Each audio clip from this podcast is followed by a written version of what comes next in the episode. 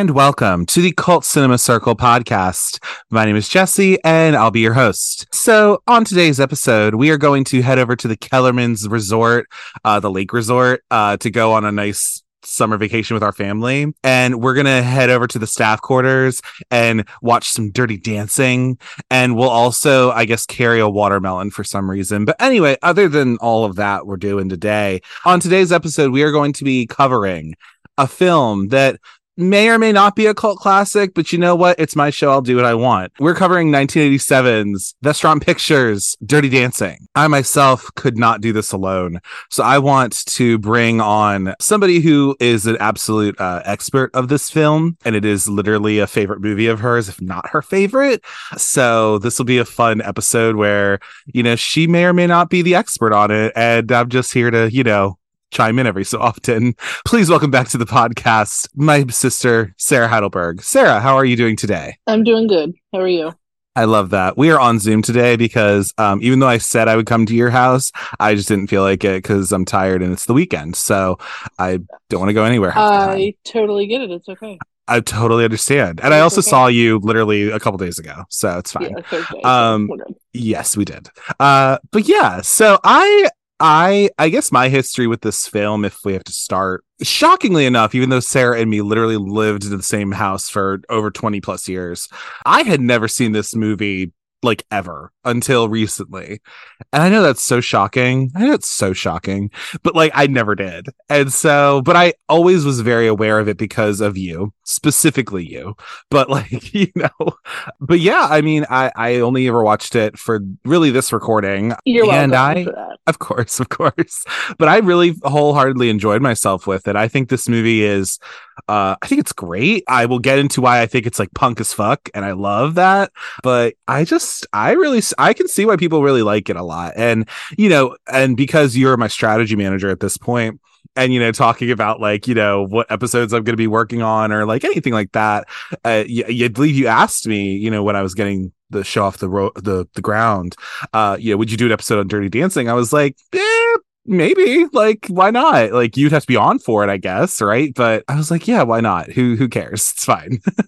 But i do think there is some it's interesting because i think there is some cult dna in here a little bit in terms of just the following this movie has and kind of what just how it came to be really and just the journey it went through. But uh but yeah, that's my history. But I'm, I'm not going to talk too much more. Uh, Sarah, I just want to know, you know, wh- why why this movie? Why did you want to come on and talk about it?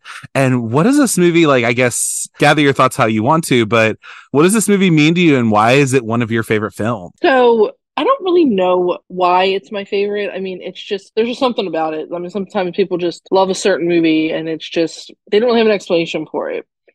I think it, it's a couple things: actors, the music. I think that's a, plays a big part of it. But I just love it. Like I think it's I think it's a couple things in there together that make it what it is, and I just really like the movie. I don't really have that's... like a specific like yeah oh i love you know like it's the only movie i've ever watched honest truth because i've watched a lot of movies mm-hmm. not so much so much anymore but i used to like, definitely watch a lot more movies like in my teen years Mm-hmm. And this was one that I mean, I literally watched like three times in a row. Like, I watched it, rewinded it on VHS. Yes. Show my age here. Literally, you know, it would be doing the little swirl, like you know, because you know, it wasn't like you could hit main menu and then go back to the thing. Yeah, like, you had to you had to literally watch the whole thing in reverse, right? To exactly. and then it would get to the beginning and i would hit and i did that like two or three like i remember being like 15 or 16 and i kid you not i did that in my room yeah, we lived in Aberdeen. Oh yes, and... so we lived in our. You were in little your little back room that you lived yeah. in. Oh yes. Yeah. With with so the bugs. I I did, and it was that was not a fun room. A little bit bigger, but it was not fun because it was like whatever. I remember doing that. It was I I know I definitely did at least twice, and there might have been mm-hmm. one time I did it three times in a row. I mean, just yeah. What else are you going to do when you're 16? You know, right? Except go to school so, and do homework, but whatever. right. I have two memories that stick mm-hmm. out in mm-hmm. my mind about this movie. The first one being I was exposed to it probably when I was I was thinking about it a few days ago. I thought maybe I was younger, like six, seven, eight, but I don't think that's right. Mm-hmm. I think mm-hmm. I was probably more like 12, 13, 14. Sure. I think now that I'm like really kind of like do math in my brain, I'm like, how old was I? Our cousin, Liz, mm-hmm. mm-hmm. Had known the movie, obviously. She's a couple right. years older than us. Right. And um it, we I'd watch it at her house. I went over. We spent the night and uh, at our aunt's house, their Uh-huh. house, and um had watched it. But it wasn't like that feeling for me, like where I was like, oh, like I mean, I liked it Mhm. because, as we have said on the pod before, I'm a sucker for 80s Mm-hmm. movies, some John Hughes movies, and that genre of uh 80s. Right. And this doesn't fall under him, but it definitely is an 80s movie. Oh, so I definitely um have a soft spot in my heart for 80s movies, and I've watched a good chunk of them. So I, I did, it wasn't like oh my god I was obsessed with it then, but that was my first time remembering watching the movie. So that was teenage, you know, preteen, teenage, and then I guess it stuck with me a little bit. Like I guess like if it was came on TV, I'd watch it, or you know those channels that you have that you know ABC Family and now whatever Freeform, those things they would play certain movies, CBS, you know certain times you know you'd stick you know try and find something to watch and it would be on. And you know if it came on I'd, I'd watch it.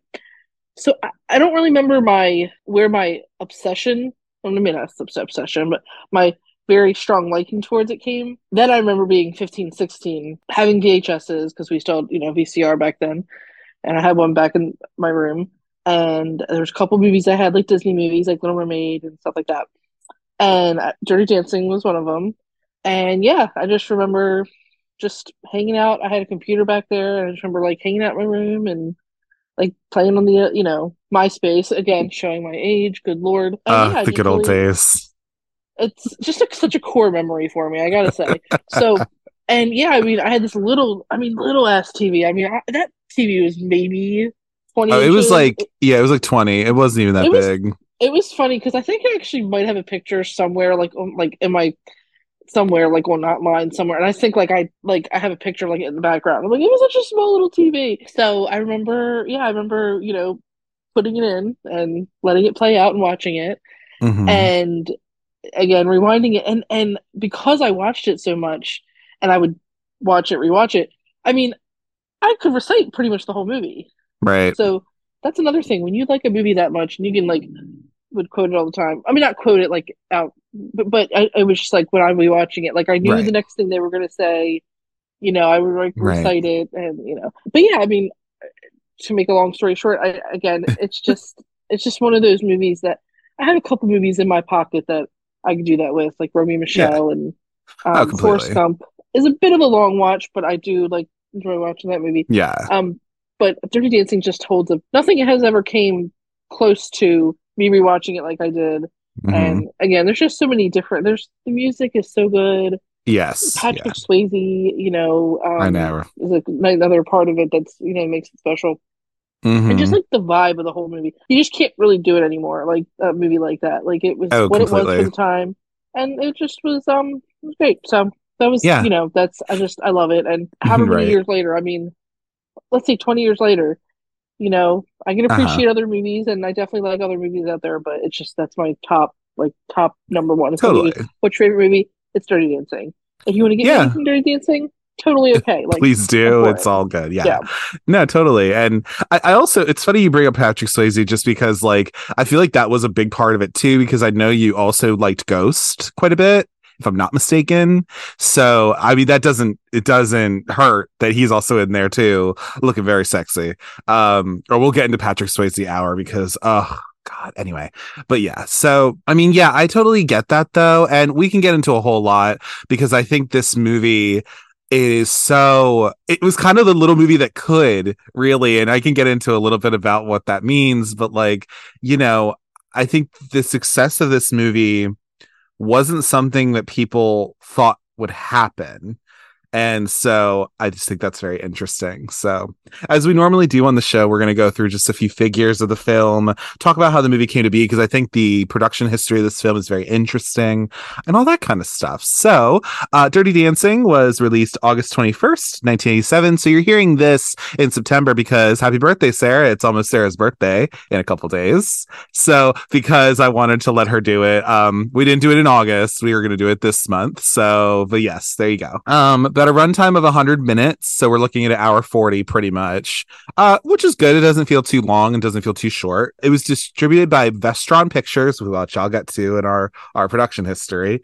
And then the budget of this movie is 4.5 million estimated. And for any of you who are not familiar with film or whatever, that is low budget. Okay. low budget film. Like, you know, we can get into all that. But yeah. You know, it, it, it you say it low budget, and I, Mhm. you know, definitely from some of the other figures you probably said in some of your other movies, it, it doesn't. It doesn't look low budget. I mean, I I, don't know. know. Do you think that? It, it Oh no, not at all. I think I think with what they had and what they worked with, I think they made it work really well. And it doesn't. Right. Sometimes you can watch something and go, oh, yeah, completely. that's bad. Like that's Yeah. bad. For you know, you have something that has twenty million, and then it's like I Yeah. feel like you could sit there with something that is that amount, and they were only work they were working with like way less than that. Right. um, and it looks so really whoever- good. Yeah. Whoever in, who was in charge of getting that stuff done and Mhm. dealing with that did a good job because you know, and again, Yep. maybe I'm being biased because it's my Oh, not at all. I don't think it is because I absolutely think so. And I will But I totally get really into. I think they did too, and oh, we'll get into all that because oh, I, oh, I I love the people who made this movie. Like honestly, so then opening weekend uh ranking gross, it was at number four with a, a gross of three point nine million. Its first weekend, which is almost the budget of the movie, which is a pretty good sign. Overall, the domestic gross, meaning what it made in the U.S. and Canada, was about sixty four million five hundred and seventy seven thousand two hundred forty two dollars apparently internationally it made 150 million dollars which again i guess was all over the world other than us and canada. So then the projected or really not projected but like the figures that we have now just overall worldwide box office is 214 million 577,242 dollars.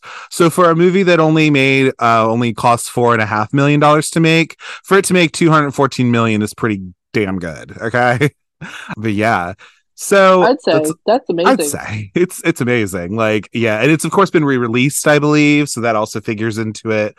But I mean, yeah, this again, I think it's the little movie that could. So yeah, I definitely want to go over a few things, you know, obviously maybe like near the end, you know, when we're done with some stuff. But um yeah, I was thinking about it and I was thinking about it last night or the night before. Um, because I recently rewatched it, you know, probably my like Mhm. 500th rewatch. No, okay. I haven't seen it that, that many times, but I've definitely seen it a lot, but not 500. But I've definitely seen it a lot.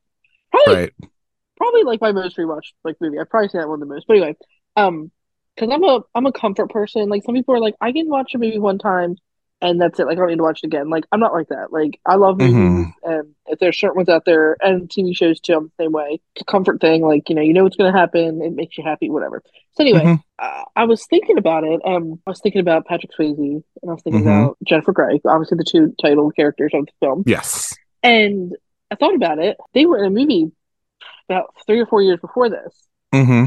yep, Red Dawn, They yeah, and I was thinking about that. I was like, oh yeah, because it ties into something I put in my little notes when I was watching it. That uh, Mhm. again, when I first watched it, I didn't know about it. This is more about coming in reading trivia.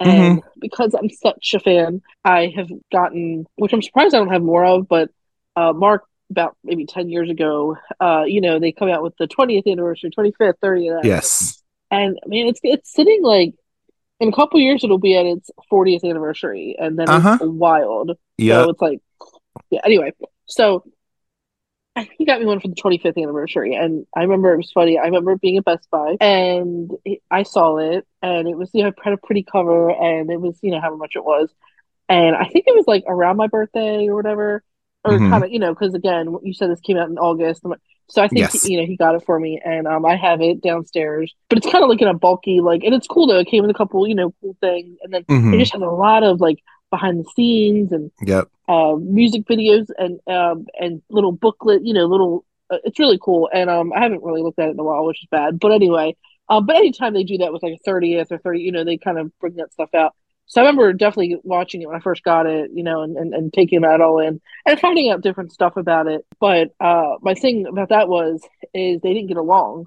Like it's kind of funny how yeah. We'll get into that get too. Yeah, that movie, yeah. And the other thing I was uh, thinking of, I just wanted to get it out, was, and unfortunately I didn't finish it, so I can. Only, I'm only saying from what kind of need to go back reread it. Mhm. But Jennifer Grey wrote a memoir, and obviously she talks about Dirty Dancing because yeah, that's like her major breakout role. But yeah, I mean, I watch it because it's kind of from her beginning. You know, her dad was a famous like I think Mhm. Broadway actor or something. Mhm. And He, he so- just originated the Wizard and Wicked. It's fine, you know, and Oh, yeah. the MC and Cabaret. It's it's you know whatever.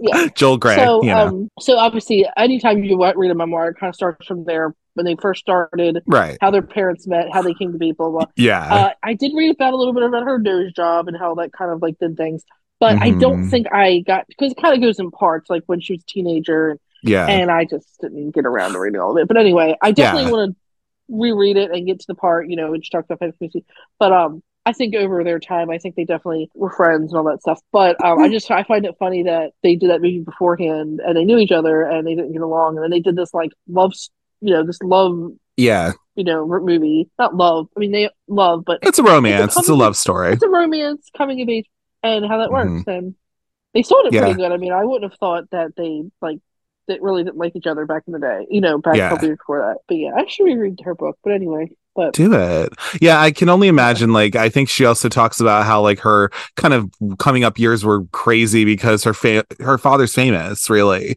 and so I'm sure she was able to have a certain level of excess to her uh her life. You know, going out and partying and stuff. You know, so. But yeah, I don't know. It's it's kind of cool with that, but.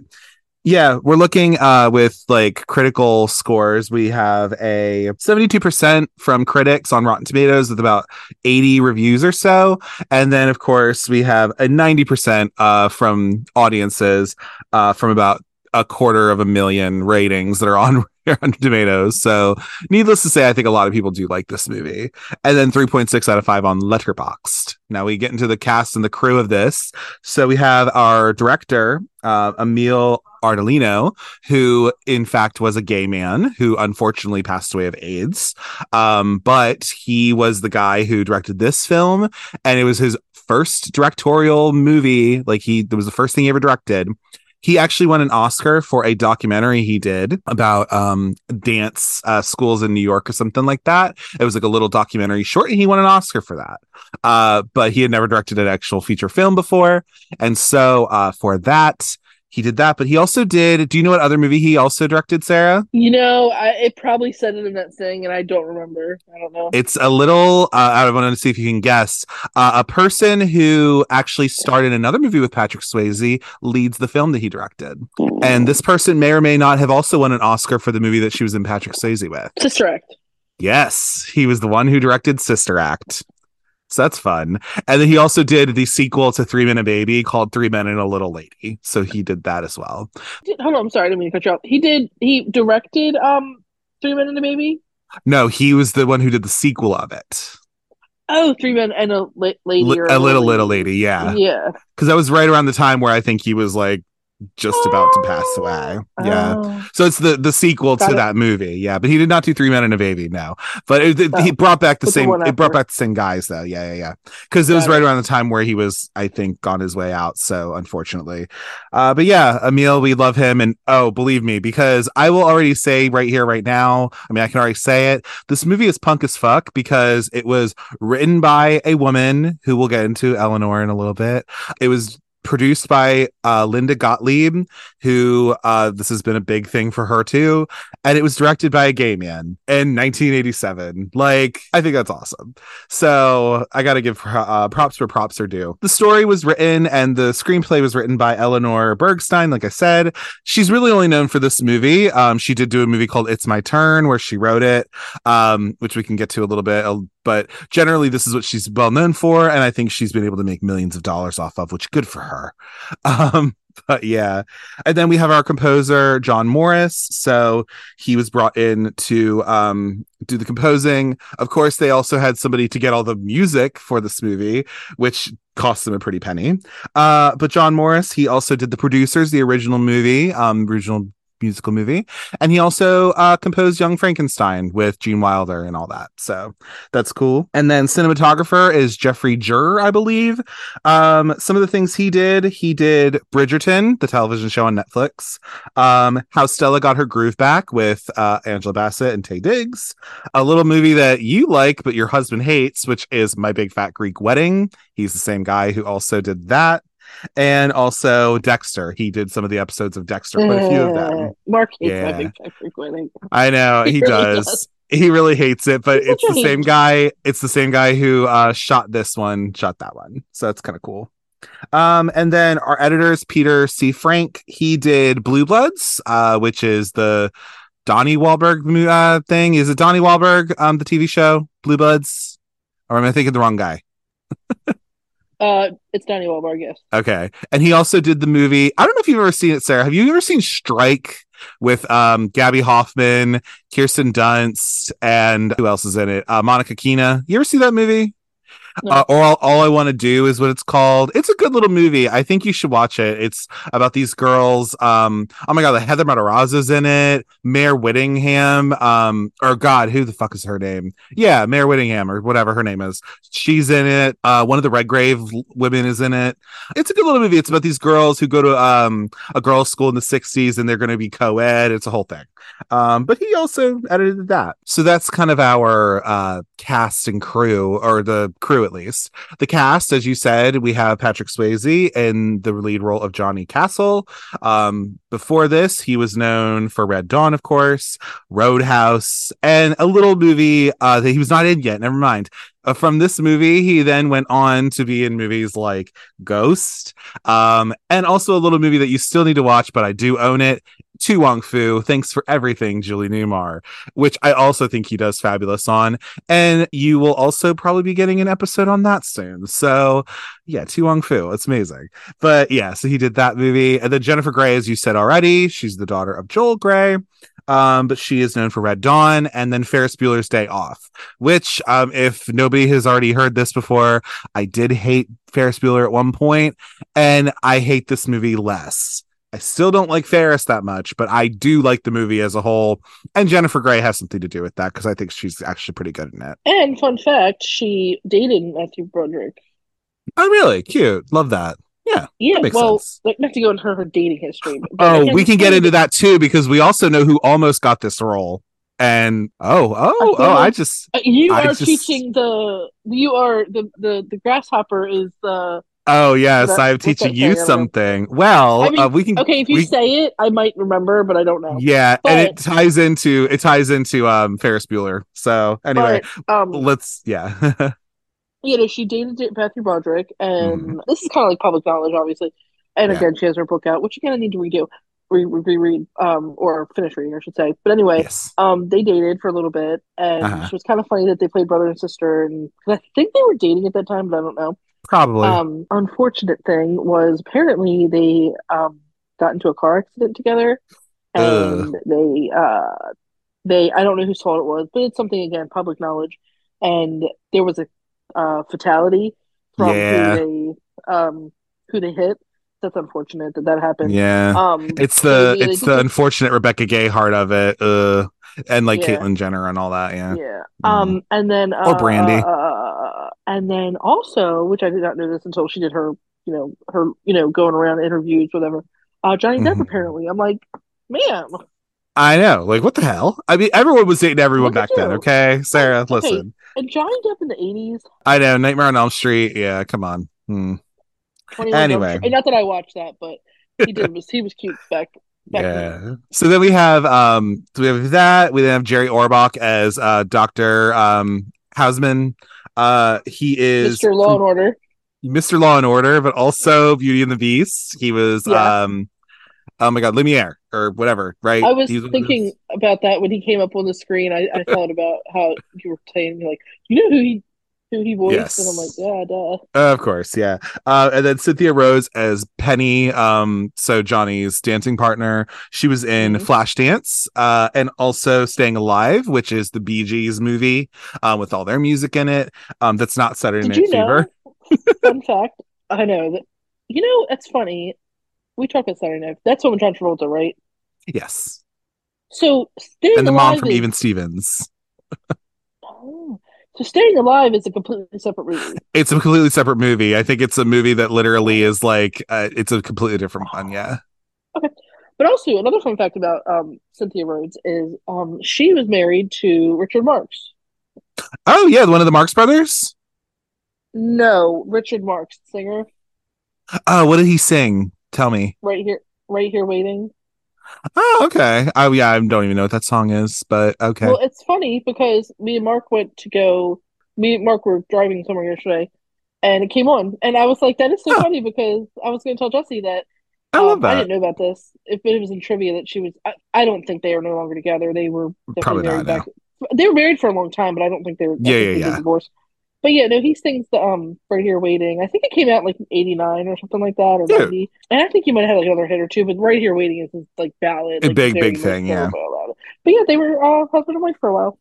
I love that for them. And then she was also in Xanadu, the Olivia Newton John um, masterpiece, that is.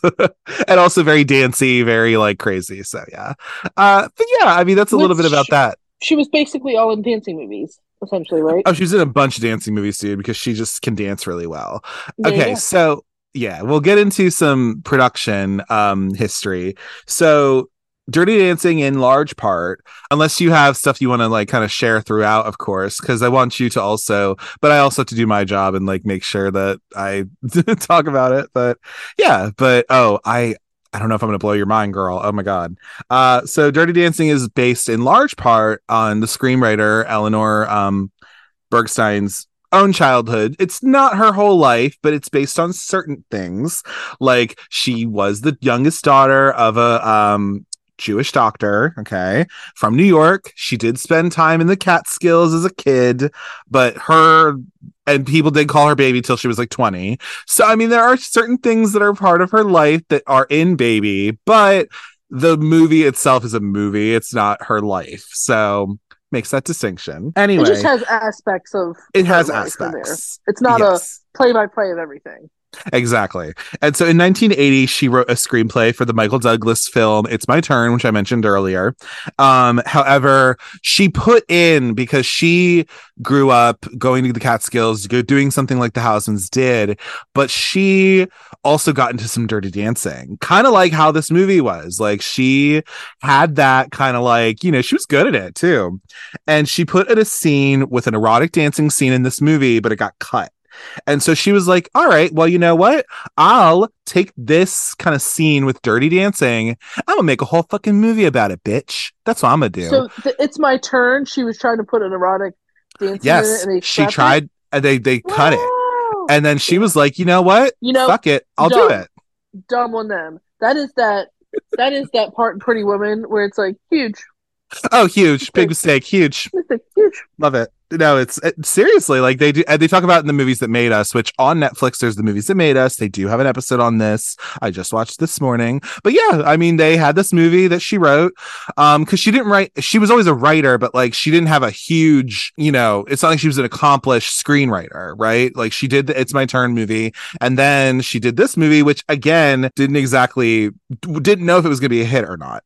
So she decided to do this whole thing. Is all she really knew was that she wanted to make this story and she knew she wanted good music in it. She was like, all right, cool, great. So then, yeah. So and and she took inspiration from her youth dance competitions she did back in the day.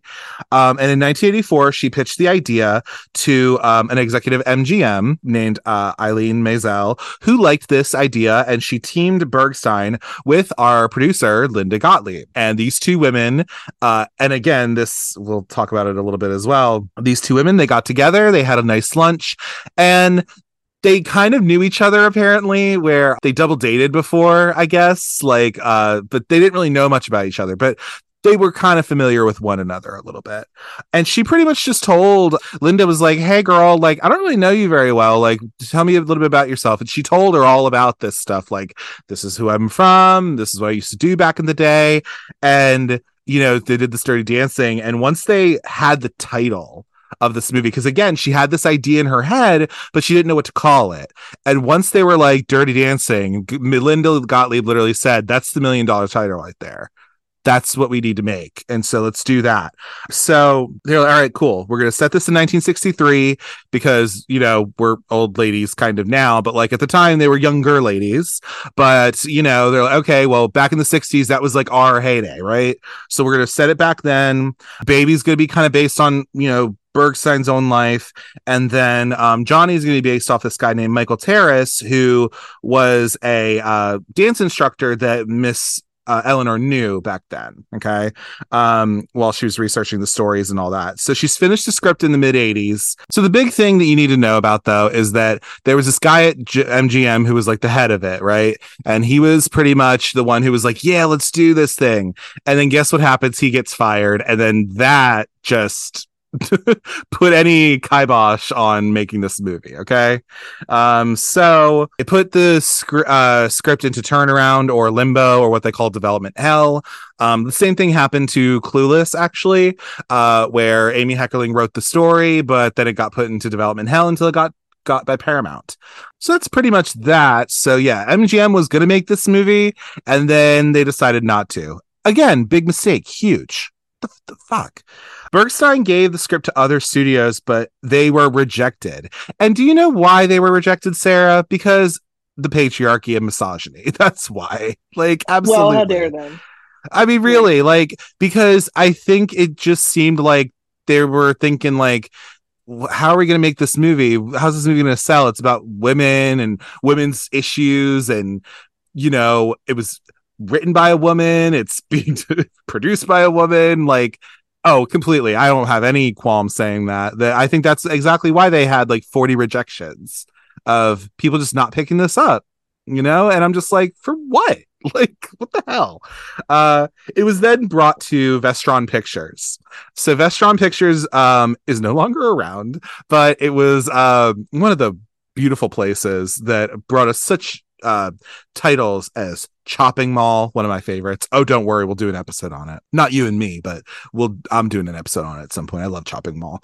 That the horror movie parents some of the wishmaster movies. So needless to say vestron was the home video market okay? And and it was very much like kind of the b horror movies and shit like that. That's what they were doing while honing their pitch to vestron um, linda decided to cut the proposed budget in half um, and so they're like all right we got to make this work somehow so we're going to do this and they ended up choosing um, Emile Arj- ardolani Ardolino, sorry, um, as the film's director. And he had never done a direct um, feature movie, but he was very passionate about the project after reading the script while apparently he was on jury duty. And so Gottlieb, Bergstein, and Ardolino, they then presented uh, their vision to John uh, Peisinger and the company's vice president um, of production, Mitchell Cannold. By the end of the meeting, um, Peisinger um, had greenlit the feature, uh, the project to be the first feature for Vestron um, in their feature film department. And the approved movie was budgeted at a relatively low amount of $5 million at a time when the average cost of making a movie was $12 million. So they were like, all right, we're going to make this happen. Because Vestron didn't have, I mean, I don't really know if they had much to lose, but, you know, uh, they took a chance on this movie, really. And then for a choreographer, um, Bergstein chose Kenny Ortega, who has now done movies like Hocus Pocus. He did a lot of the high school musical movies. He directed that god awful Rocky Horror remake on Fox, but you know, he's made a name for himself in the entertainment industry. Um, who he had been trained by Gene Kelly. So the Vestron production, I mean, Dirty Dancing had to been its biggest movie Oh, completely. Oh, har- oh, yes, without a doubt. So, like you said, it's the little movie that could, and it. You have MGM, yeah. Paramount. You have all these. Um, yeah, a bunch of places just rejected this movie, and I don't know why. Like Warner Brother, you know, there's so many big name ones out there, and then you have this like little one, like what, like who? Like, yeah, who had never really done. Had to have been their biggest, yeah. like.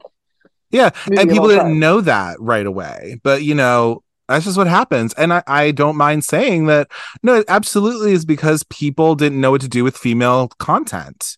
Like they really didn't. And uh, there's an express reason why I brought you on because obviously it's your favorite movie, but you are also a woman. So like it's also important that like, yes, this movie is so I think it's so good at, at being able to show this woman's uh experience and to follow this girl's experience. And I don't think people knew what to do with it. I mean, and that's why all these big studios were like, no, we'll pass. But then when you see the returns on it, it's like, yeah, but it couldn't save Vestron necessarily, but you know, it is what it is.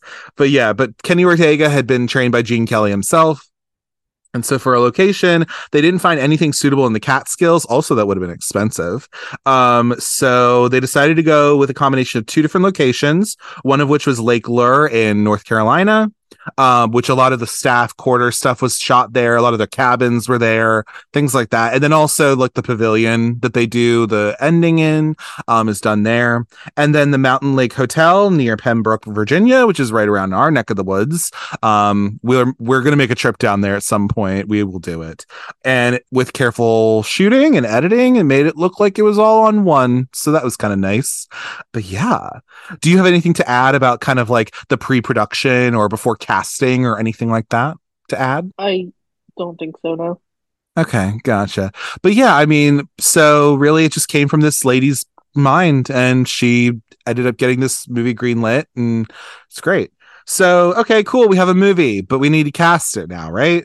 So Ardolino was adamant that they choose dancers to kind of round the cast out. So Patrick Swayze um, was somebody who could also act.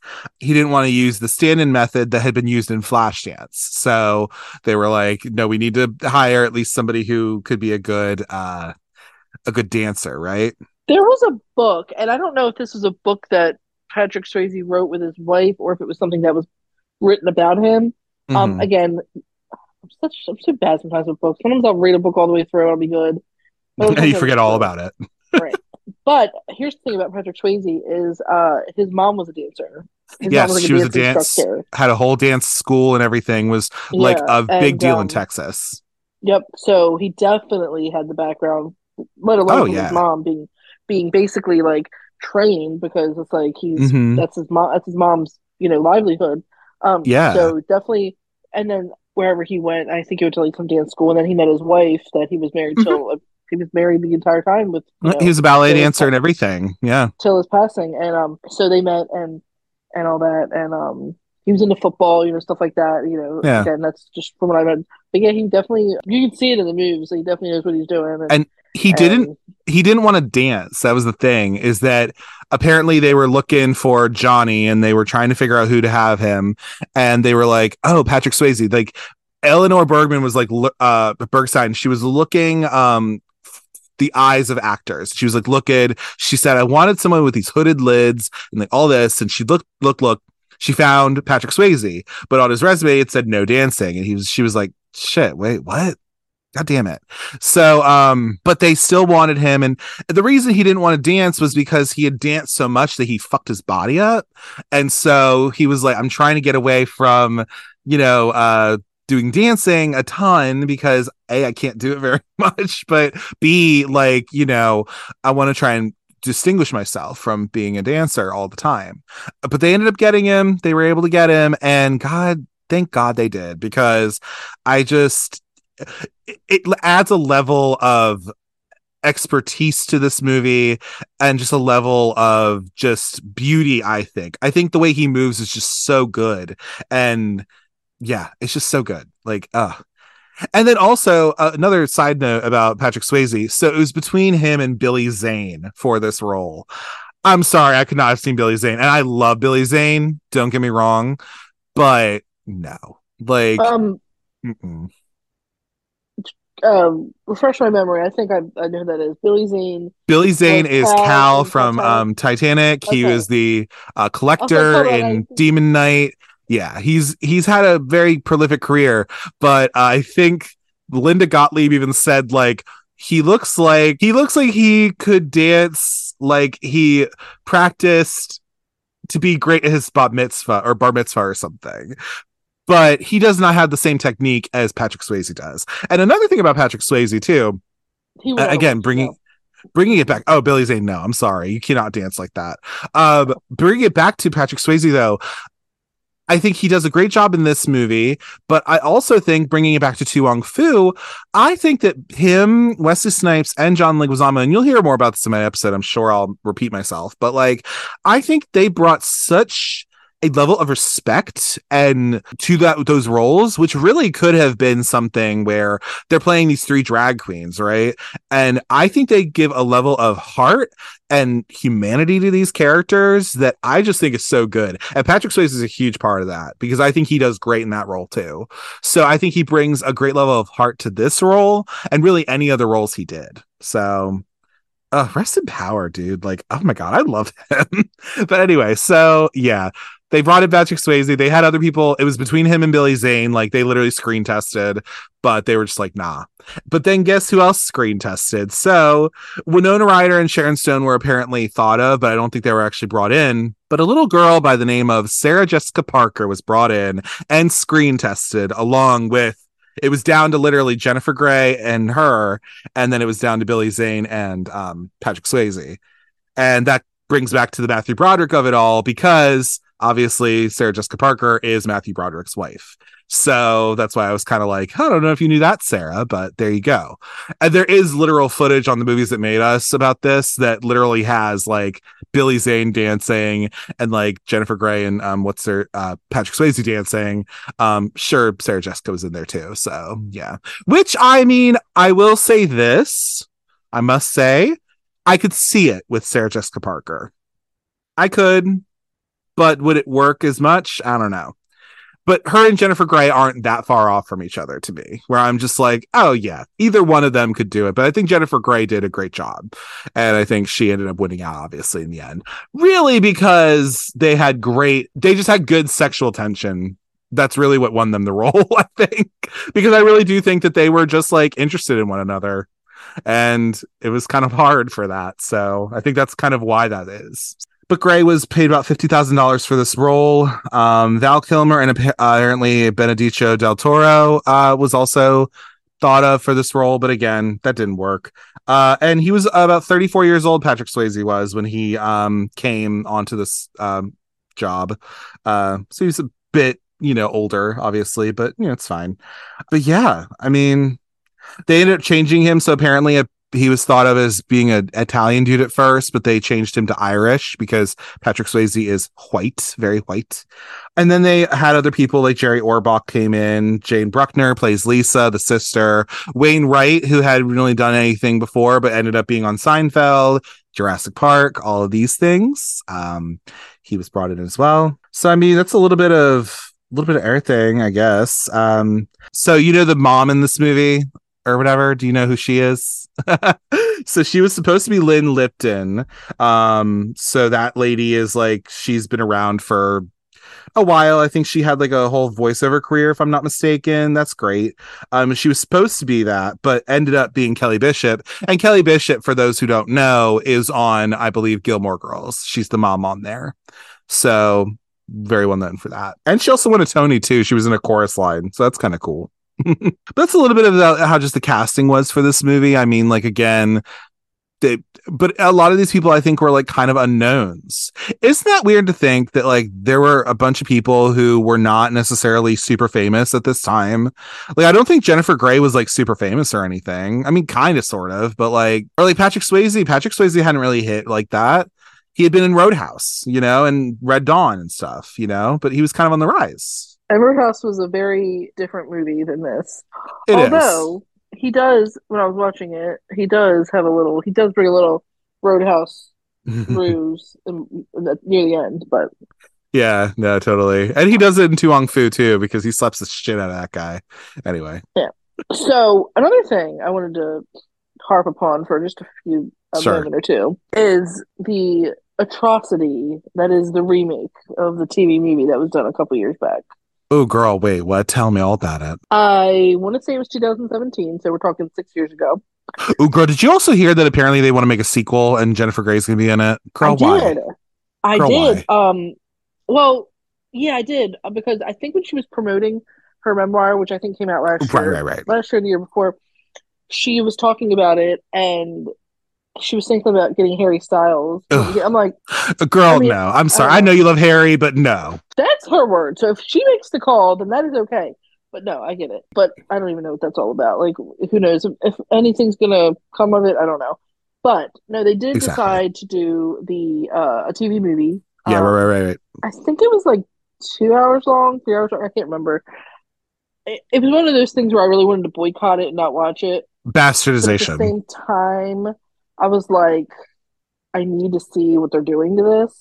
And it was just not good. It's like Rocky It Horror for me. It was like that Rocky Horror thing for me.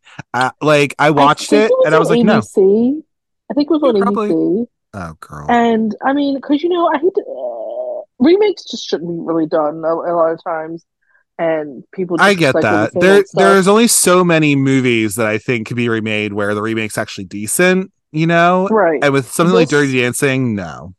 This was one of them where, and you know, when you would hear, "Oh, they're going to do this," and I'm like, "How dare they? Like, they shouldn't." You know, Who were even the leads? Who were the two leads?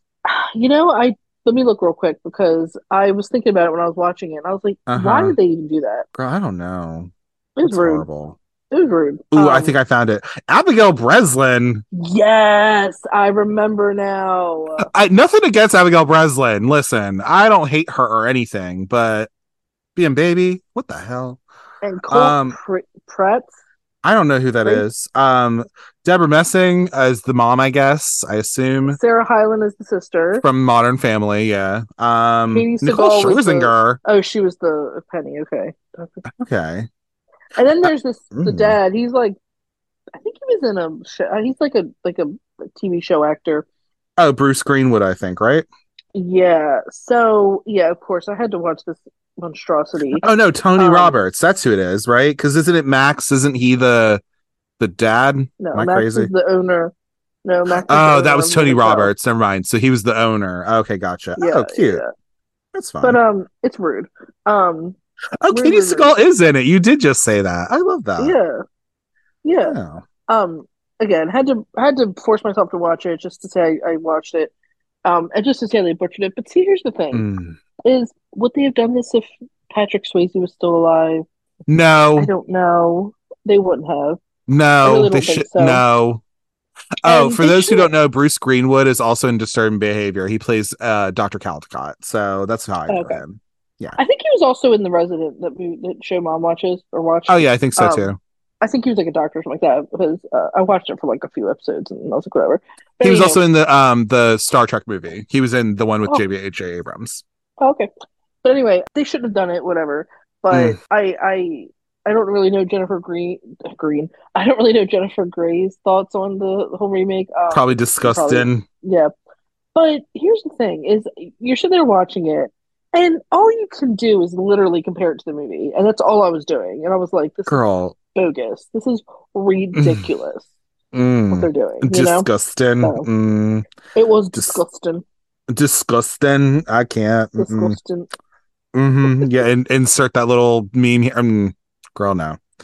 I know. Anyway, so we're stud shitting on the remake or whatever. That's fine. That's totally Yeah. okay because I am mad about it.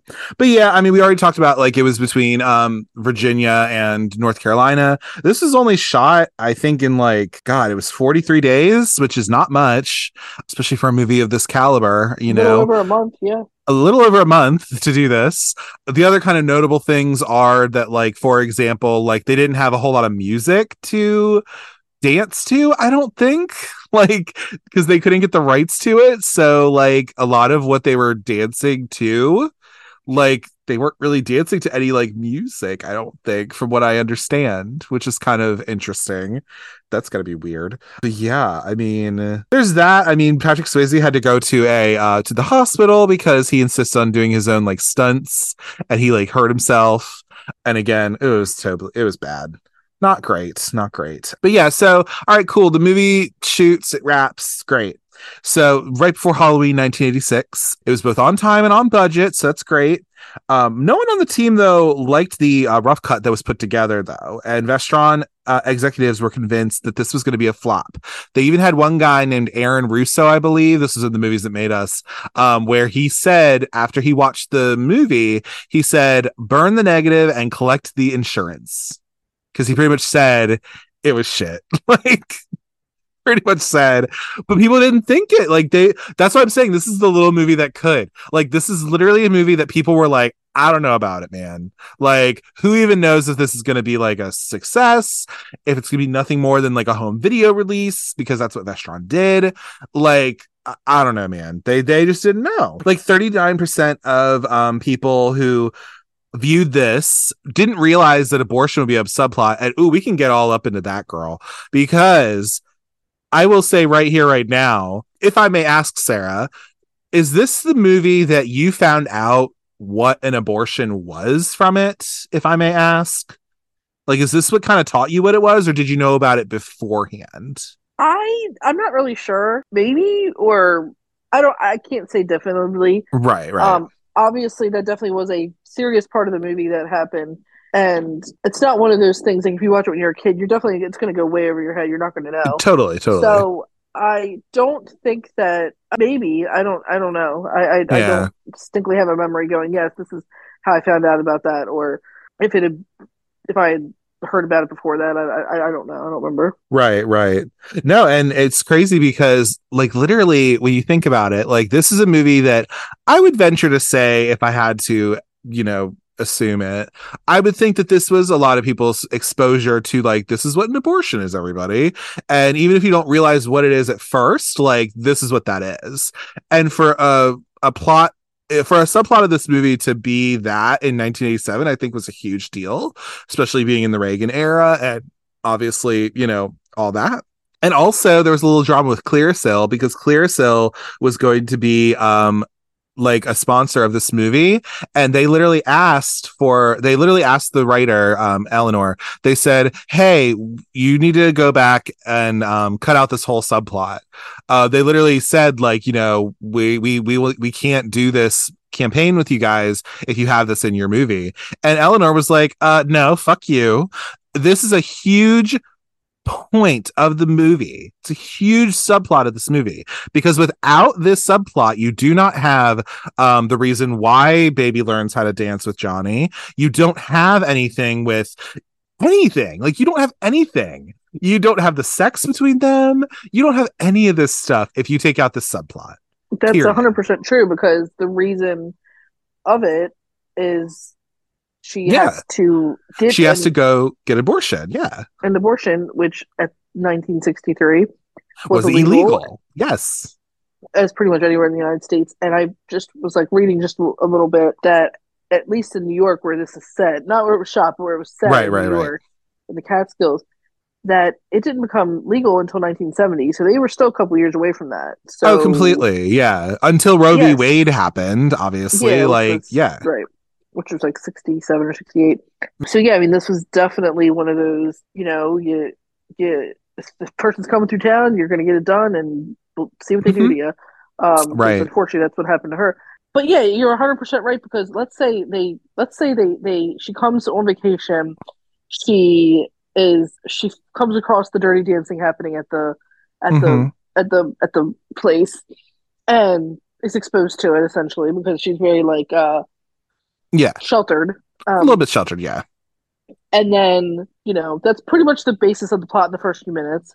And Mhm. then you don't see Penny, and then you're like, okay, what happened to her? So let's say Penny was on the dance floor, wasn't having, there was no issue, there was no, uh, Right. her needing to get an abortion. Then what are, are we just doing? A, a girl come somewhere to Right. because the, there would have, like you said, there would have. Would Johnny have maybe dance with her? You know, like he did. Yeah, he sure maybe he would have because he would have been like, right. we're, we're taking we're taking our stress out. This is where we come to like. But like you just find this girl who you take an interest in, like what the hell? Right, it like- just doesn't make sense. it, it it became what it was because they had to get literally so close because of the type of dancing they were doing. And dancing is very like anytime you watch any of the dancing shows, but especially like Dancing with the Stars, like not especially, but like that's just one of those ones that are very popular that you know people have dated off those shows. Like they Mhm. they dated their partner for a little bit of time because you look at it and some of the dances they do are very intimate. Like you Yeah. are like very close with one another and really have to put trust in that person that they're not going to like drop you and you know Yeah. do whatever even if things happen. But anyway, um, Yeah. but yes, if the subplot was there and she would have been there dancing and then she Right. would have did the show at the other place, like again, Yeah, the just other- been. It would have just been them doing a movie and then maybe her thinking Johnny's cute. Like it would have been stupid. So yeah, It would have been really dumb. It was so important. it was definitely necessary and and from the time period it was, it was very like important for it to happen. I agree. Like, I completely think that that was important to have it in So there. So good for her standing her ground. Yes, absolutely. Being the screenwriter, being like, "Fuck you, Clearasil." Like, I'm not cutting this out of my movie. Like, are you kidding me? Like, how can I have any any integrity if I do that? Like, hell no. So I like that. And then also, what's really cool about this film too is I think it also is able to show like the idea of class inequality too is really interesting because like now we're just getting into the weeds about it, which is fine with me. But like, yeah, no, I think that's really cool too because you have these. Yeah, I mean, like when you think about it, like the low the lowest of the low quote unquote i mean the people who are at the bottom of class lower class if you will are the barrel, the yeah. staff yeah the staff because again there's also like this there's this race critique too where it's like yeah a bunch of the people who work here are people of color and also just poor white folks. So again that goes into the class thing. Again is it great in terms of the representation for people of color I don't know. I'm not a person of color, but it's if anything, it's showing what the reality kind of was in 1963. This is right. This is in the middle of civil rights, if not right before it, really. So, I mean, there's that. Then you have the people who are rich, who are the Housemans, of course, and then um, kind of a middle point of like the waiters in this movie, who are also like they're the sons Uh, which none of the women are, but like some of the sons are like, you know, the sons of rich people, but they're doing this job to try to get another, they're doing this waiter job to pretty much just try to get themselves a cushy job after college, I guess, and all of that. So I don't know. Yeah, you can dig into a lot with like the class critique that it has in this movie. Also, just a little bit of the race critique as well, I'm sure, as well. Yeah, all of that kind of thing. Do you have anything to add about just like some of the themes in this movie and and what they t- try to tackle within it? I guess.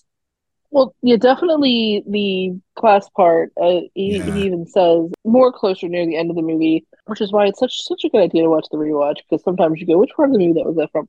Even though I've seen it so Mhm, many times. Um, he does say that you know he was basically couldn't rub two pennies together. Yeah, And he was saying he was eating jujubes and all this. Yeah, Because and yeah, being a dancer doesn't pay the bills always. He was poor, and then Mhm. like there was these women putting diamonds and money in my pocket. And and having to without saying it probably engage in sex work too, like most likely. well, essentially, because they're giving him that stuff, and and Yeah. like, and they're and he oh and that was the whole thing them. too who was the guy who was the old guy who literally sets up his wife to like have yeah that guy Moe. Yeah mo he literally sets his wife up to Moe have Pressman, sex yeah. with her like Yeah, because they were already they had already messed around and yeah he came in and then but see, I don't think well, I don't know. I don't know if if he knew what was going on or if he was just like, here, give yeah her some dance lessons or if dance lessons were something else. I don't know. Mhm, mhm. I didn't really read too much into that. Other than the one in that movie, she was not pretty. I'm like, could you Oh, have yeah. somebody a little better looking? She was, was like, I don't know, man. She was, she was a little rough looking. They could have got somebody a little bit more attractive. Um. Anyway, sorry, it's rude. It's rude. But anyway, um. whatever But uh, anyway, another thing with the class thing is too is like um, it's more actually more in the beginning of the movie. Um, Yeah. funny enough, is Penny it says she get she got kicked out by her mom. yeah So, true she's like, I was 16. So what are you gonna do when you're 16? Like, if you're good at something, right you know, you can try that. So it, it she came from why did her mom kick her out? Who knows? I don't know. But right like was she It was being the- fast quote unquote was she being too adult for her mom you know and I would assume Yeah. she- it was in the 50s she got kicked out because if it was 63, she couldn't have been like 18. She was probably in her like early 20s. So true it's probably like late 50s she probably got kicked out. So who knows what Yeah. was going on. Um, yeah no so totally definitely tell that she definitely they were definitely on the lower portion and how Johnny and her knew each other right before that. Ha- They grew up with each other, uh, as evidenced in some of the lines that are said. But uh, yeah, there's that, and and I was also thinking about race part of it a little bit too, because you know when they Yeah. have the part where she comes in and the cousin brings her in. Um, Mhm. God, I can't remember his name now, but yeah, the guy when they come oh yeah in that guy and they have He's carrying the watermelons with baby. Yeah. Yes. and so you know she's literally like walks in and is like introduced to like Dirty Dancing because she's like, what? Like, Yeah. you're just like the waltz and tango and you know things The like, foxtrot and all that. Yeah. Right. And and I was like looking here, so there's like all these different couples, but then I saw um like a white man and a black woman dancing, and I'm like, yeah. okay, like Well, and then also getting into like the fact that one of the main guys on this, the main entertainment of this film or, or at this um resort is like a black man who is Mhm. like kind of a whether or not he's a caricature or not, you know, but it's like Yeah. he is this guy who is doing he's entertaining the white folks, you know what I mean? And that can be like, you But I thought about when I saw Yeah. them dancing because obviously, like the dancing they're doing is very close and yes, sensual yes. in a sense, if you want to say that. But I'm like, you know, thinking about it, like that, you know, I don't think you really would have seen that much in the early '60s, just because of Mhm. where we were in that part in time in America. Yes, things were definitely, you know, there was still a lot of out there that probably that, that was not so good for Right. the people of color. But I just thought that was, you know, I had noticed that before, like watching it, how there was, you know, um, that. But it's like, you know, Mhm. they it wasn't like they just made everybody white and and Yeah. it was just like that. And yeah, they did have like a black couple, but they, they did do like a white and like a black. Not saying I don't know if they were, they might have been a couple, but yeah, I Yeah. don't really know. Um, but how you know it's like that was good they showed that, or maybe that that was them showing like, hey, like they Yeah. that part is not segregated, and they Yeah. all like they are at least in that aspect of the where Yeah. they're at, and maybe that part of the where they're staying is Yeah. is is good. Like it's not. An I think if anything, what it's And also it was showing, northern. yeah, it was northern. I think Yeah. a lot of the worst stuff was southern stuff. So yeah. No, I totally can understand that, and it's just showing really that, like, um, yeah, no, I mean, like Kellerman's as a whole is very, very white. You have Mhm. like the one person of color who's the big entertainer, who, inter- who is the musician, pretty much, and then the rest of the staff, who is you know made up of like the dance staff and then also some of the other staff as well, but they get to have and cut loose in their way. And yeah, that can be made up of like different mixed folks of like both white and black, you know. So yeah, I think there's there's that's just also coming from her experience as well. I mean, it's just so fascinating to me with with all of that. So I mean, yeah, this movie has you know, needless to say, it came out, so it got released. Um, and I think what ended up happening with the release of the movie um, was really just the fact that this movie came out. I think they did a test screening of it um, once it was all said and done, and people were watching it. And I believe it was in the movies that made us. They said that they had this movie, and at the end of it, there was just like this standing ovation. People really loved it. And once the movie got released, then it showed how much this film actually really worked, you know, and how it was something that people responded to. And I think there's a reason, I think there's uh, multiple reasons for that. Uh, mainly for, I would say, mainly uh, it's, I think music plays a big part in it too. Um, it's just all this old music that at that time people could reminisce about a little bit and enjoy, you know. Um, I think that was something. And uh, you know, you and me have kind of maybe said this before too, but like, you know, when we were growing up and we were with our grandparents and stuff, and they were older, obviously born in the 30s, you know, we definitely listened to oldies growing up. And a movie like this is kind of perfect for something like that. Um, so that's one thing. But yeah, I mean, this movie just kind of was a sleeper hit, if anything. side note, I saw Daphne's tail in their uh, thing. Yes, yes, we're on Zoom right now, and uh, our animals are just attacking us. Yeah, because Callie's looking at me right now. Yeah, the Um, dog. Yeah, the music. I mean, I, I, s- seriously, the first thing I wrote on my notes is music is chef's kiss. I mean, It's the really music in good. this is is is is great. And yes, uh, with our grandparents, we our grandpa used to drive us around and, and had the Mhm. oldie station on. So we heard, you know, the Temptations. We heard All of it, yeah. um, Rolling Stones. We heard Beatles. You know, uh, all these different ones. But a lot of these songs that in this movie um, are one of those. There those groups that had like maybe two hits, but they didn't Oh, have yeah. like Temptations had a lot of hits. Like Temptations. oh, made, like, completely. Yeah, lot of yeah, songs. yeah. But like there was a lot of these ones that oh yeah that person sang that song and I remember it 'cause Mhm. it's, it's an oldie song but like they didn't really not saying they didn't have other hits I don't want to say that Right, But- right. you know it's like because you know we weren't around in the 50s and 60s to really listen to that so they could have had albums that were great but you sometimes only hear like a big single or something like that Yeah. so listening to these songs i definitely Well, it's funny. like, I just saw this on my notes. it definitely made me think of the Yeah. Things and and how and I, and I think it's another reason why I like it so much Mhm. is um it just it I I love memories and it makes me Mhm. think of um any type of oldies type music makes me think of my grandparents and yeah. uh, whether it be hearing it in a movie or hearing whatever um so I definitely like I definitely appreciate the oldies because of that reason and sure. um but also there was three songs that I also have in my notes that Mhm. were not the 50s. They were Yeah. made in the 80s that And that's what's really interesting too with this. It's supposed to be a period that- piece of the that were in 60s, movie.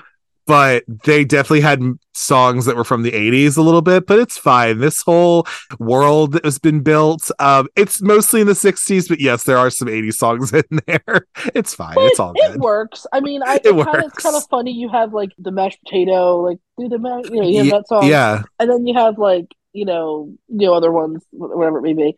Well, Yeah, I I was going to say in my notes, this movie actually was a big reason why the song "Do You Love Me" came back into like Yeah. popularity, where it's the "Do you love me?" and I can really move to you. Yeah, it's that one. So Yeah. like people, it was a popular song back then, but like you know, yeah, because the whole thing is like, yeah, "Do you love me now that I can dance?" And it's so funny how that kind of worked. Yeah. Anyway, but yeah, but the three songs Um, you're referring to, of course, are I guess one that was done by our lead, Patrick Swayze, right? He also had a song on Well, here.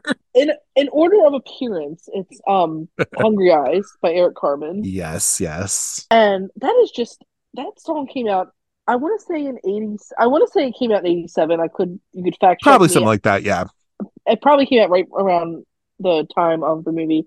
It Um, did. and it's still hits now. Like you, It I literally came out. It literally came out like in November as a single, but it was featured in this movie. That's how it got Yeah. known. and it was. I listened to it now, thirty some years later, and I mean, not that I listened to it back in eighty seven, but because I wasn't born yet. But you know, I've listened to it all this time, and I Oh, yeah. have it on my phone, and I hear it on the radio, and it's just like it's such a good song. So there was that It one. is really that good. was that. And then the second order of appearance is "She's Like the Wind." Mhm, Which Which, is is by- written by Patrick Swayze and performed by him. Yes, which is so funny because, well, not so funny, but when that came out, because it's literally like the last ten minutes of the movie is that that that that, Mhm. that, that song comes in, and you know you hear it, and then you're like, okay, and I, you know, like first watch, like actually multiple watches, I never knew that was him. I And know, right? I, it came, you know, to my knowledge at some point. I either read about it or I was told about it, whatever, and I'm like, are you kidding me? Mhm. And I was like, that is amazing. And I was like, what can't this man do? And so it's awesome that he he plays Yes. he, he performs that and that's and I think there's like a lady that uh like a woman he's like Stacy Widelitz is the name. Yeah, that is like the the female counterpart of it. But yeah, it's so Mhm. good. And it went to number three in 1988, so it was popular. There you go. and the last one that was that was made was I've had the time of my life, which Yes. again is a great duet by hmm um Bill Medley. His name. Yeah, Bill Medley and Jennifer Warnes, I think her name is. There you go, Sarah. There you Yeah.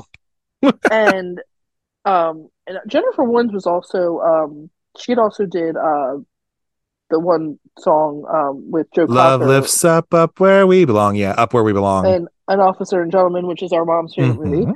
Um, so yeah, Mhm. she definitely has a great voice, and their their voices together was really nice. Um, and it's you know I hate to say it, but I I love this movie so much. But my favorite absolute part of the movie is like the last bit of it. Like Of course. I can't like that's I have to discuss that for a minute, but not yet. Um, Not quite yet. We'll get into it. yeah, but it's so good. It's such a such a good scene. But yeah, so those are the three movies that were definitely not made in the fifties or sixties or right, right, right. The, they the songs. they just work so good for the movie. They look so they look so good. No, totally. I mean, music is a huge part of this movie, and I mean, there's a, a big reason why, and that comes from Eleanor. Um, that comes from her. I mean, it, she literally fought for this music because she was like, "This is such a huge part of this movie. Like, we need to have the songs." And I get that it's expensive, and I understand, but we need to have these things otherwise this story's not going to work as well. So I really good for I her really fighting on that. it. I, I, I do think that because I really do think, you know, and like I said earlier, when you were like, why do you love this movie so much? Like, what draws you to it? And really, like, the music is really what makes a lot of the movie is, you know, other parts of it are good, but it just makes part, of it just, it, the music plays a really big part of it. Oh, it completely does. It's a separate. I'm really glad that they were able to get, you know, I'm sure they have trouble with the actual, like, the, the 80s part of the probably songs. not. but I mean, I'm sure probably getting those songs from 30 years ago was probably a little bit of yeah. a, No, uh, totally. Yeah. But yeah, no, I think So this movie has had such a interesting legacy. I mean, obviously, like so of course, like the resort where Dirty Dancing was um was shot, it no longer has a lake, unfortunately. So the lake does not exist um where baby and Johnny like are practicing her lift. Uh because thanks global warming. I don't know. Um, it hasn't been there since 2006 so you can't see the lake there but it is still like the the place is still there. The gazebo is still there. Uh the lodge itself is still there and it literally looks the same. Like they had something in the movies that made us that literally um lisa um this uh linda sorry linda linda gottlieb she went back and kind of looked at stuff. And yeah i mean like they have a whole stone there um with uh you know that's in memory of patrick swayze. Um she went back and saw like the gazebo, like the dining room, and she was like, "Oh my god, it has not changed in like 30 years. Like it's crazy." Um, and they do things like have little dance lessons, guided tours, film screenings, things like that. There, of course, they also have it set up where they have different things that like this is baby's cabin, and this is like the gazebo, and like all these things. I was just about to say that, that, um, that. you know, that would be something I'd really want to go see because it's like my favorite movie. And Oh, I would love to go see that. And, um, you know, not having known about really any of that stuff, that they do stuff like that. They do, um, yeah, they do weekend like scene weekends where you can do dances and and watch Mhm. the movie and you can that. It's pay to live your your dirty dancing um fantasy if you want to uh, Yeah. over at this place which i'm sure brings them a fair amount of business i i would Oh, totally yeah. do it oh i also think this is funny this is at least as of 2018 um you know that in the beginning because they say that baby's going to go off to college and she's going to mount holyoke college which at one time i think might still be a it's still a women's college in massachusetts but apparently at Mount Holyoke, which is still a college today, um, they actually screen this for incoming first years because of the line "baby starting Mount Holyoke in the fall." So even in 2018, they had a little article that said this is something that they do, and I want them to do that. I think that's so cute. I didn't know they do that. I had no idea they did that. That is awesome. That is so cute. And I love that because it's a women's college too. And obviously, what's cool about this film too is that they were trying to. This movie is PG 13. It was supposed to be an R. It, it was supposed to be. They had to take a few things out because they wanted to get it to. Um, they wanted to make it PG 13. So they took out a few things. They kept the abortion in there, all that stuff. But they were able to get this PG 13 movie and they wanted it to be targeted to teens. But what was crazy was that it was more so adults who ate this up. And that is why I think it had all of this sort of, it had this cross kind of pollinization of yes, it is supposed to be a teen movie. And ultimately, it's about a teen girl who's just coming out of high school, going to college, you know, whatever. But yeah, I think there is this kind of interesting divide of like, it was made and kind of targeted to teens, but adults ate this shit up too, which I think is really cool because of how timeless this story is and the things that you could kind of uh you could kind of attach yourself to, you know? But yeah, so I mean, we've gone over a lot of stuff anyway, but I guess Sarah, if you had to in your own uh, ex- expert opinion on this film, if you had to tell somebody who's never seen this movie before what Dirty Dancing is about, how would you describe it to somebody? I would describe it as a coming of age film romance, basically a coming of age romance story, drama, drama romance. I think that would be the best way to say what type of genre it is. Is definitely a coming of age film with romance and drama. In a nutshell, if I had to put it in a few sentences, girl goes on vacation with her family. She lives a pretty sheltered life, I would say. Um, being the uh when I say sheltered, like you know, her dad's a. I'm, I'm assuming her mom. I'm assuming her mom is a A mom. wife, yeah, and then her dad is Well, a like- doctor. And her dad is a doctor, so I'm sure he makes a lot of money. So obviously, Mm. like his family's well off. So I'm sure that um her and her sister are definitely like they they lead like you know They're they probably- privileged. they're privileged for sure. And um, so they have a privilege. They, they they can go to the Catskills and stay for two. Uh, what does the mom say? Two or three weeks. Oh, three weeks here. It'll feel like about whatever. Almost a month, I Yeah. think it was. Like literally, they're there for a couple of weeks. Must be nice. Yeah. So it's like some people can't even get like a few days, and it's like must be nice. So it's like anyway. So she's. I would say she's felt very privileged and sheltered in her life before she comes here. You know, and she is then exposed and uh, is shown dirty dancing, which is something you would definitely not see. I don't. I don't know where they were from. Like I don't know if they were in New York or what state they lived in, or if that was ever really. I think they were from New York. yeah let's just say they were and so um you know that's something that was like something she wasn't aware of because like the look on her face when she walks in she's like that so it's it's that you know it's coming of age film she she's exposed to this she sees it and she's like okay like what is this? Like, she intrigues her like again it's coming of age so she's like seeing this like oh okay like what's this all about? And then the other the plot happens with penny having to get an abortion because basically her livelihood is dancing and you can't be eight nine months pregnant with a baby and trying to do the dances she is doing um, for how they pay the bills is they basically are doing dance lessons and you really can't have a you know a baby belly in the middle of a dance lesson um, and and all that because they're you know they should be lean and they should be athletic and all that. Um, so there's that. So that subplot comes in and then you know baby's like miss fix it. Like they say it like oh she's miss fix it. She tries to you know get everything uh change the world or she tries to just make sure everybody's okay and everything's better. And she learns these dances uh again coming of age you know this is something totally out of her element. She's like i can't do it and they're encouraged to do it you know to do the dancing. And obviously over the time of being together and how we were saying earlier how dancing can be very intimate she is falls for Johnny and Johnny vice versa falls for her. And then you know and then the drama part of it is just kind of how everything works out like you know the penny situation and and then them her being sh- kind of in a way being ashamed of Johnny because hmm I don't want to say she's ashamed of him but you know again the class thing comes into play where Yeah, she's from this rich family he's you know a couple years older than her Yeah, yeah, exactly. and he's not well off, and that's a big thing back in that day. And just how it kind of it tears him apart a little bit. But and, and then at the end, you know, they they basically are just like they realize they love one another, and it, it's a happy ending for all. But um, Yeah. essentially, I was a very butchered part of it. But No, you're fine. Um, but yeah, I'm definitely coming of age. You know, it's a teen. You know, she's like she's 17. I think they say she's Yeah. you know about to be an adult. You know, she's at 17.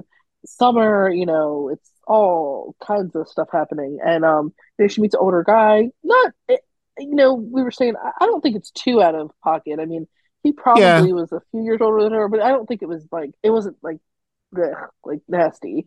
Um, yeah, I think we're I supposed to think he was in assume that he's in his yeah. even though he was technically older, like the actor is, Like but like I think right, Johnny right, is supposed to be a bit of a younger dude. But uh and people Right. want to have that criticism or, or whatever, which I totally understand. If they really Um, want to play into it, but it's, but it's also not anything.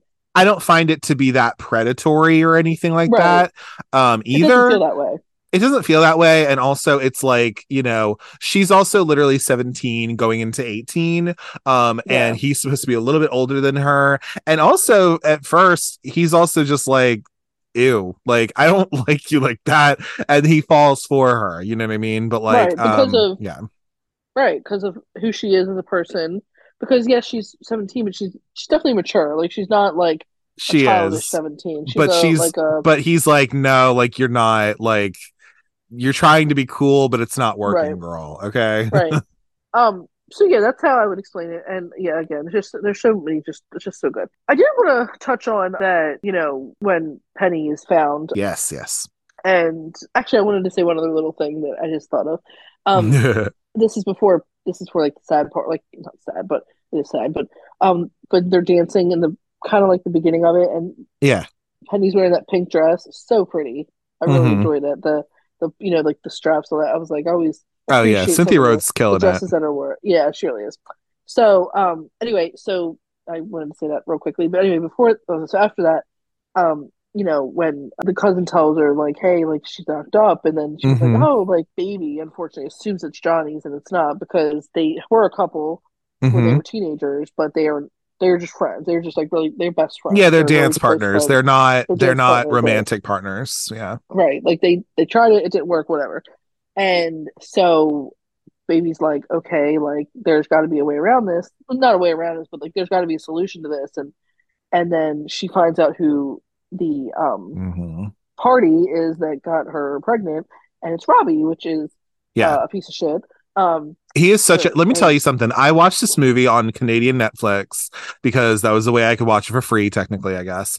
Anyway, but like I uh watched it, and as soon as he came on screen and he was interacting with her, I was like, he is a creep. I yeah, got the ick, dude. It was the like ick. he, he just ick, I was. know. I don't know. It just was like, ugh, he's Right. gross. Well, Like yeah, I did not like him, it. They show him in the beginning, you know. That guy also, like- by the way, is dead now. I think, if I'm not mistaken, he yeah, died a long time died- ago. But I think he died like a couple years after the movie came out. Yeah. I think he did too. Yeah. Yeah. Um, I read like an article, not an article, but I read something like, you know, because Jerry Orbach has been passed away. And uh, obviously, Mhm. the guy, like the Max guy, like these people that were in like these older, older movies back in the day, like they were older in in '87, so Oh, yeah, they probably yeah. weren't going to live much longer after that. Um, but they just said how kind of like some of the people has passed over, and obviously Pedro Swayze has been Mhm. passed for some time. Well, now. the director Um, passed as well, of course. Yeah. Yeah, and then um, but I do know that Robbie, I think he might have died in like the '90s. He he, He did. He didn't, the early nineties. it wasn't too much. It wasn't. He probably didn't even see like the 10 year anniversary of this. It's probably how Oh no, like, no. early he did. But anyway, yeah, he um. But you know, they showed they they they did introduce him in the beginning of the movie, basically when Mhm. they're coming in for dinner, and you know he's a waiter. He's all dressed up nicely, you know, shit, Right. you know, looking professional, and he's supposed to be going to med school. Yes. And so, of course, you know, you know, oh, I, we have this doctor coming in with his family, like, oh, like, Mhm.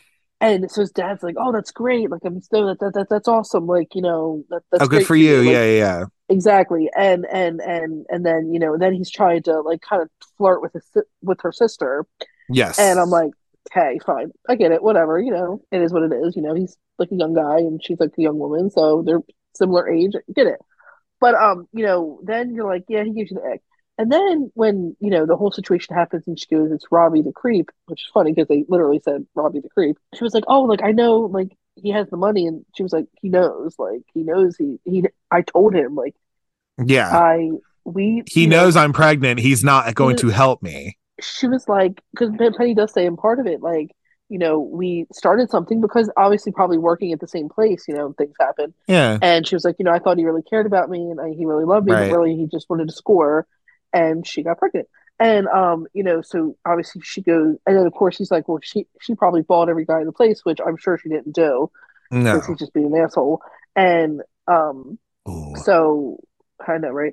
So you know, she's he's trying to back on Lisa. He's trying to back on baby sister. Yeah, right? and even Lisa, for as wonderful and she's not dumb, but like she's just like the sister who like naive, good like yeah, yeah, because she goes with him, and even she's just like, oh yeah, no, like she gets out of Yeah. there, which I had to and- clarify with you. I was like, wait, what happened to Lisa? Wait, what? Yeah. Like, because I was confused Yeah. for a minute, but then you explained it. I was like, okay, good.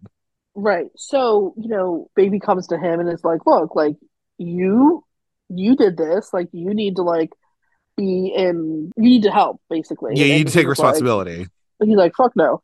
And she poured the water down. Oh, it's. I so like, good. I Oh, said, it's I so know that's right. I literally wrote that Oh, in my and you know what's so like, you know what's so good poured too. water on his pants as she should. I said, that's right. Oh, and you know what's great too about that too is that because the Kellermans love the Housemans so much, she's able to get away with that shit, and she knows it. And I'm like, Right. you know what? There you go. Use that privilege. Use the privilege that you have because the Right. um the Kellermans are so up your dad's ass and they love him so much that he's not even gonna say shit. He'll look past he- it. Right. He'll look past it. He will look past it because he loves you and your family. Like Right. I think that was such such a serve. exactly. Such a serve. So and I was good. like, that I know that's right. And I was like, no, but it's true. And because she was you like, know, stay away from yeah. she was like, "Stay away from me, stay with my sister. I'll have you fired." I'm like, "That's right," and you pour it. It, But- it she just knew she was like i'm gonna say this because you know you're wrong Right. So, so good. there was also the part where where I think you had just mentioned it a few. Well, you didn't really mention it, but you kind of like Right. skirted around it. Where you know he was trying to mess around with the sister, and she's like, yes. "Get off me!" Like, Which is in the beginning of the movie, like closer to the beginning. yeah. And it's like that just shows you right there how much of a jerk he is. Yeah, no, he's such a jerk, and just like, ugh, he just gives me the Yeah. ick. And that actor did a that actor did a very good job because, ugh, it just he just makes me right. no. And then you know the, the, the just the, the cringe parts of him, and then you know, oh, as I'm saying in the movie, how they fell for each other. Well, not him, but Johnny and Baby fell for each other, and she comes to like the slums, as they call it, where the dancers and staff stay, a basically. Um, and she's he's so Robbie's coming there and sees Baby there. He's like, I picked the wrong sister, and I'm like, oh. And Johnny's Hmm. like, oh hell, and that's where he shows some of his roadhouse moves. I was like, I know that's right. Hell yeah, yeah. and, and I was like, "That's right." And and so like that part happens, and then Mhm. and then um and then and then like Lisa, like a little like a couple scenes next, she's like, "Oh, I think I'm gonna be, like do it with Robbie," and I'm like, "Ew." Um, and then Mm. baby's like, "No," because your baby has actually experienced like it now because you know part of the movie is they Johnny and baby have sex and yes, um, yes. and all that. So she's experienced it. She's like, yeah, you shoot with somebody you love, and she like clearly doesn't love Robbie. And she's like, well, you know, whatever, like I'll just do it. And then he fucking catches her with the gross ass lady, Oh yeah, that lady who just was like trying to get it. Ooh, which you I thought they was so, yeah. which I thought was so funny because again they were like in like the quarters, like staff quarters, and like they had a towel in the thing. I was like, why would you even open that door when a towel's on the like fucking? Oh knob? girl, I don't I don't know, man. And that's the thing you were saying earlier how you like, think this woman's kind of skeezy or whatever. And the thing is, is that I mean, like she is kind of like um shown to be just like you know, I don't know. She's kind of built to be like you know, oh hey, like she's like the wife who was probably cheating on her husband with some guys. Right. So like that is how she's yeah. kind of framed a little bit. So I kind of get it. But, But, then I yeah, I, mean, love yeah. at the end too, like literally like the last few minutes of the movie is when like Dr. Houseman gets his attention, gets Robbie's attention. He's like, hey, like he basically wants to give him like a check to help him Mhm. out with medical school. And he was like, he was like, hey, he's like, thank you so much. He's like, and thank you for understanding with the Penny situation. He was like, and I was like, oh, like Daddy didn't know that he's the one that got Penny in trouble. Him thinking it was Johnny all along when it wasn't. Right. And him going like, fuck this, I'm tearing this thing up. Like, fuck you. Like, Like, you're not what gonna get my said. buddy. like he had his like he had his arc where like everybody's like, oh, he's fine, and then he got like his downfall. It was great. Yeah, because he's trash. Like He's exactly. trash, trash, trash. Oh, I mean, trash trash garbage anyway so yes but uh so i we kind of moved into it anyway but like you know do you have any kind of like standout scenes or anything like that from this movie that you want to talk about i guess i'll go first since you were talking for a little bit but um Sorry. I must say, no, you're fine. Totally. This is your favorite movie, girl. I want to hear about it. But I got to say, I think that scene where she pours the water on Robbie is so good. Oh, it was such a serve. Ooh. Iconic. It's iconic. Like, it's just so good. And it just shows that baby knows exactly what her position here is. And like, she knows she can get away with it and she knows he deserves it. So that's great.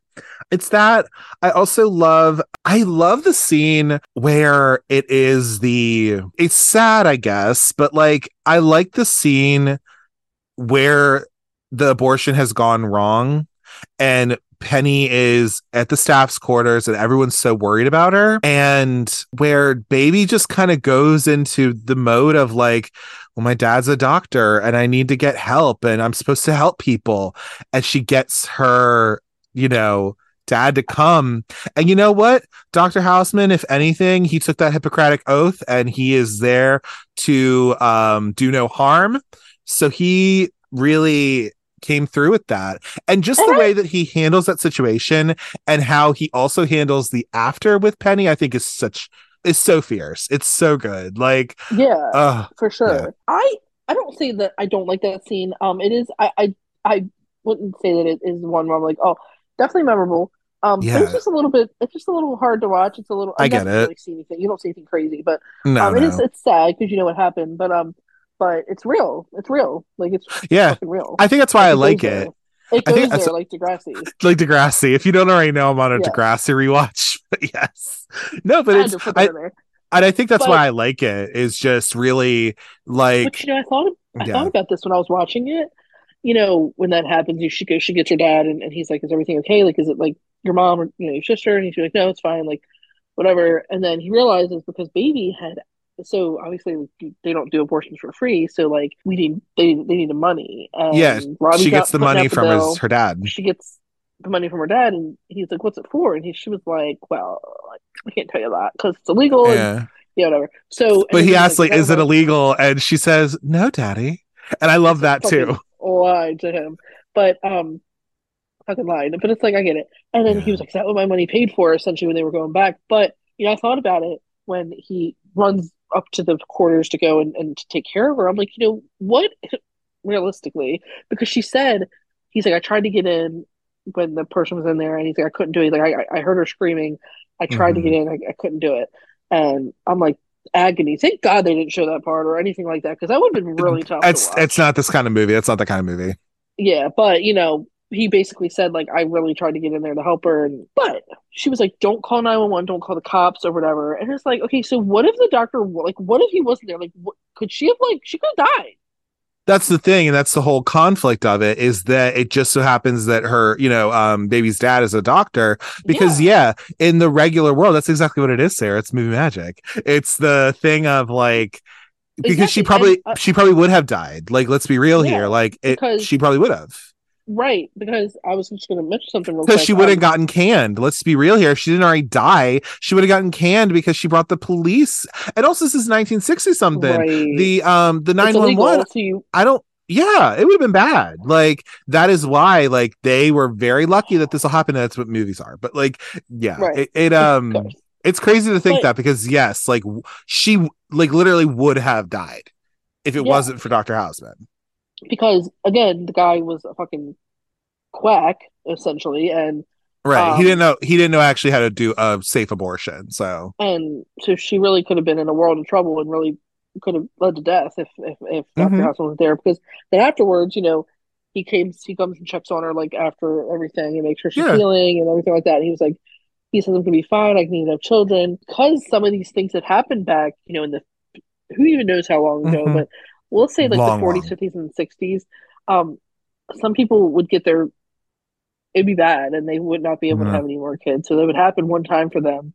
They'd get Yeah. abortion and then they were not able to get they they they fucked them up basically so bad Yeah. inside that they could not physically their bodies couldn't handle carrying other children. So yes, it's so lucky that she they had what Mhm. they had there and, and that was worked out. But Dirty Dancing is a, a movie that has it in there. It doesn't again go very much into it, but you can see like how she basically got herself in a bad way with Yeah. the person who performed it because they definitely were um I- it's not good.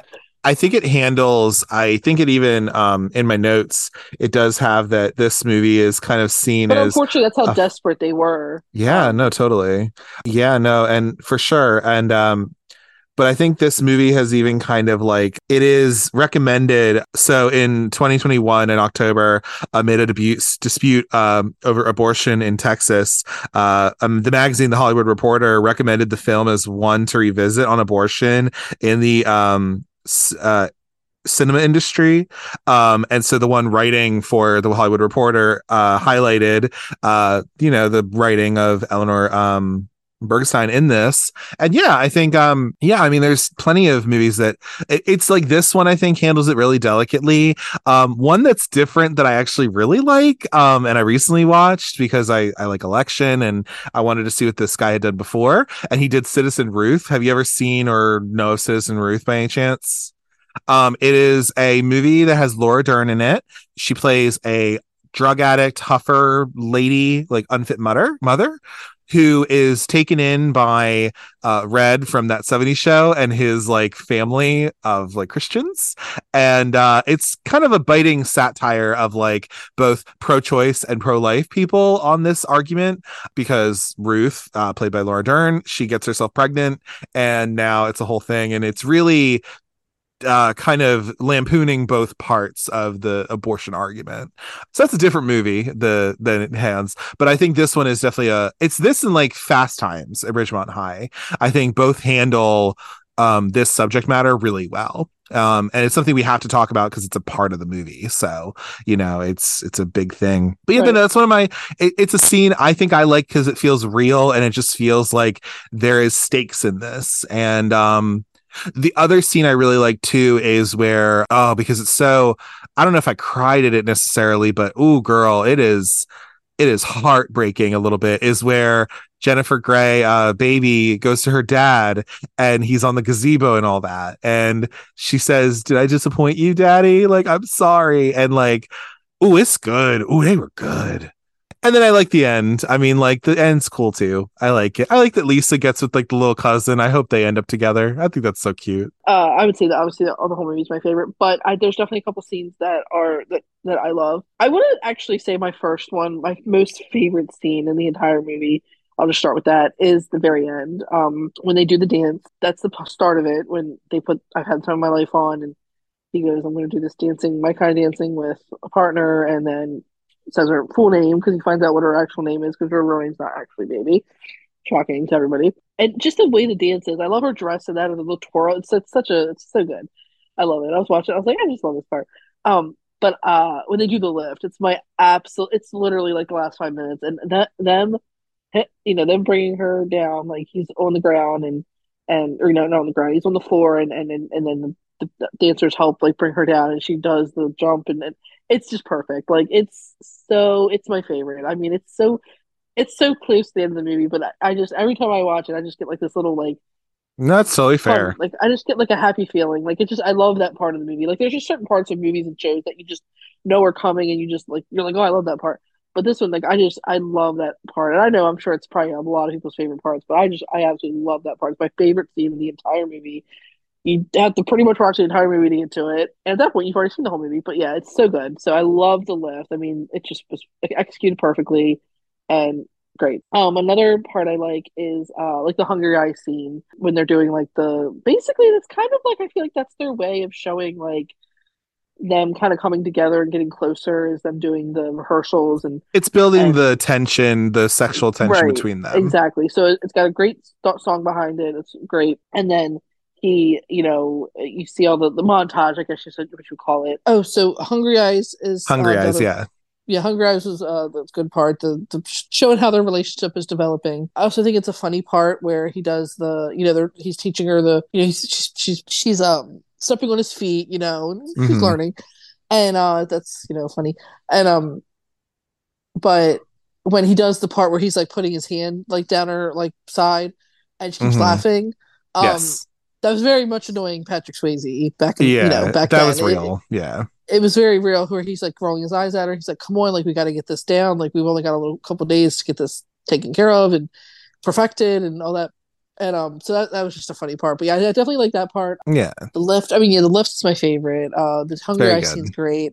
You know, the scene that you said, the gazebo scene, is definitely a touching part of it It's good. because she and her dad had such a close relationship, and Mhm. she she's she grew up and she's you know she's not like the little girl anymore that he was so used to that you know Mhm. they had to have like a you know a heart to heart and you know he because he, he knows like what she's done you know he knows that she was that you know he's lied to her or she's lied sorry she's lied to him and and all that he's like who are you like i don't even know you anymore basically like that and, and it's just like it's a touching scene and yeah i mean those are that's I, I mean the whole thing's dancing uh, you know what i also really like i really like the beginning of it too like when they're playing be my baby and Yeah. they're doing like the title scenes and Yeah, I the like- title I'll- sequence. I always like that. I mean, it's obviously like the very first part. Like you hear the you hear the do do do, and then you hear Yes. this, the song play, and then you see like the writing, the cursive, and stuff like that. It's really fun. hmm Um, Yeah. So, and another iconic scene is I, I do really I do really like the her pouring the water. I mean, it's just it's it's a plus it's cinema. so good. It's so it's good. so good. So yeah, and then um another scene I, I which, which is good because it, it definitely ties into part of it is you know when they when she goes to his room and and he and he's like he's like basically calls her out. Well, he doesn't. I don't want to say that. In the beginning of it, he calls her out for being childish and takes a real saint to ask daddy for money, whatever. And he that's how he views her. He views her as like a kid. I don't want to say that sounds kind of gross. He views her as like She's immature, kind of, sort of, and That's or he like views he, yeah, he like she's just her. thinking because yeah, he doesn't yeah. know her from like anybody because he's like, like she just comes into town like with her family. Yeah. So you know, he says that to her. You know, when she get, she gets the money, like, is this kid for real? Like, she got she got this money. He's like, yeah, it really takes you know a saint to ask daddy for money. That's exactly what she did. And you know, so that's kind of how you view it. And then when they the sh- the the dance where they do the dance together where she fills where he she fills in for Penny and then they're driving back and this is like after like they go and check on Penny and and all that that whole scene and then he goes to his like cabin and and then she like follow well she goes there a couple little bit afterwards and they basically like have it out like not they don't have it out like but they talk and he was just like she's like i'm sorry my dad treated you that way because essentially her dad, her dad was like who's just responsible for this girl being penny and he was like me so he's assuming okay you're the one who knocked her up and like had a butch abortion like fuck you like you're a piece of shit and it's like i would say good on dr houseman because like walking into it not knowing the situation like that's what he thought and it's like Right. that's how else is he gonna know? It's not like he's gonna go, oh yeah, well, this other guy did it, whatever. He was like, you know, she's like, I'm sorry, my dad treated you that way and all that. And She was Mhm. like, I couldn't, his dad, like, I could never do that for Penny. Like, he saved her, like, you know, blah blah. And then he was like, you know, basically she's just like, kind of like professing her love for him, like, you know, like, yeah. and then he's saying, you know, 30 minutes ago in the movie, he was like, she's immature. He's like, that was really brave of you to like call him and do that. Like, you know, I could have, you know, whatever. And um, and then of course they like have they have like their love scene and, and all that. So that, that that's like a touching point because that like that really solidifies their Right. Their um they're they're part of it, their real connection and the because they at that point they've already done the tension and doing the dances, and this really ties into like Mhm. all that coming to it and then and then how you know they basically fall in love so those are like probably my favorite scenes but like again the Yeah. whole movie as a whole is so good Just the um, whole movie. That's your pageant answer. yeah it's just my pageant answer but yeah my absolute number one and i don't think anything ever top it is the lift i mean the last Yeah. little bit it's so good And it's been it's been parodied so much and it's later, been I referenced. still love it so much so Yeah. And Oh, it's a good Oh, one. It's a nice finale and and all that. I, I really like that. But yeah, I mean when they have the water scene too where they do it um, yeah. like how like when they're practicing and it's so funny because they end up doing the show and then she ends up not even doing it like he he's like gonna do it like they're gonna do the lift and then right. And they can't at like- first. right and then she just kind of makes something up and then he was like Yeah. like that was like the whole thing of them doing the lifts and then but then i guess like a part of it like they they end up showing at the end which is cool That's nice. Yeah. I think if anything, we'll we'll start to wrap up a little bit. We're actually not too bad on time, I don't think, but you know, you know, About our norm. to- to- about our norm.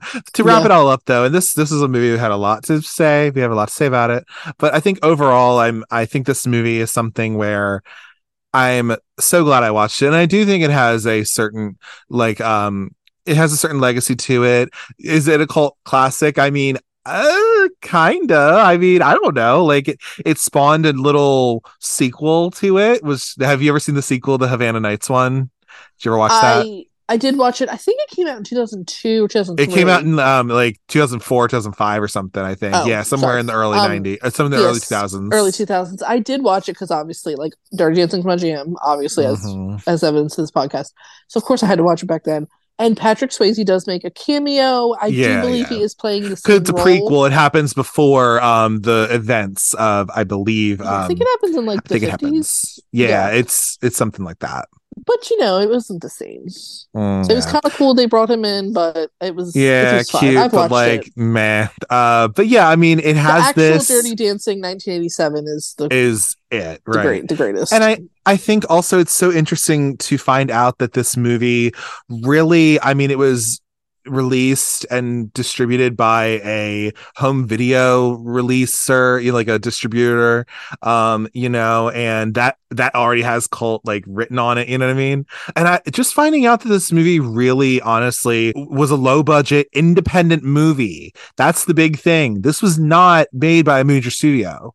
That's a big deal because now it's known as this like huge movie that's so made millions of millions of dollars and all this. But this was an independent movie, y'all. Like that's a big deal. Like I don't know. It's yeah. yeah. So and I also I just Mhm. uh, thought about this because I kind of wrote it down. Also, there's definitely very quotable parts of this movie that have sure it's that have- quotable. Right. that has stood this the test of time as as evidenced as Forrest Gump is very quotable. Clueless is very Sure. quotable. I'm sure there's so many other movies out there that are Yeah. very quotable. But you know, the part where she's like, I carried a watermelon.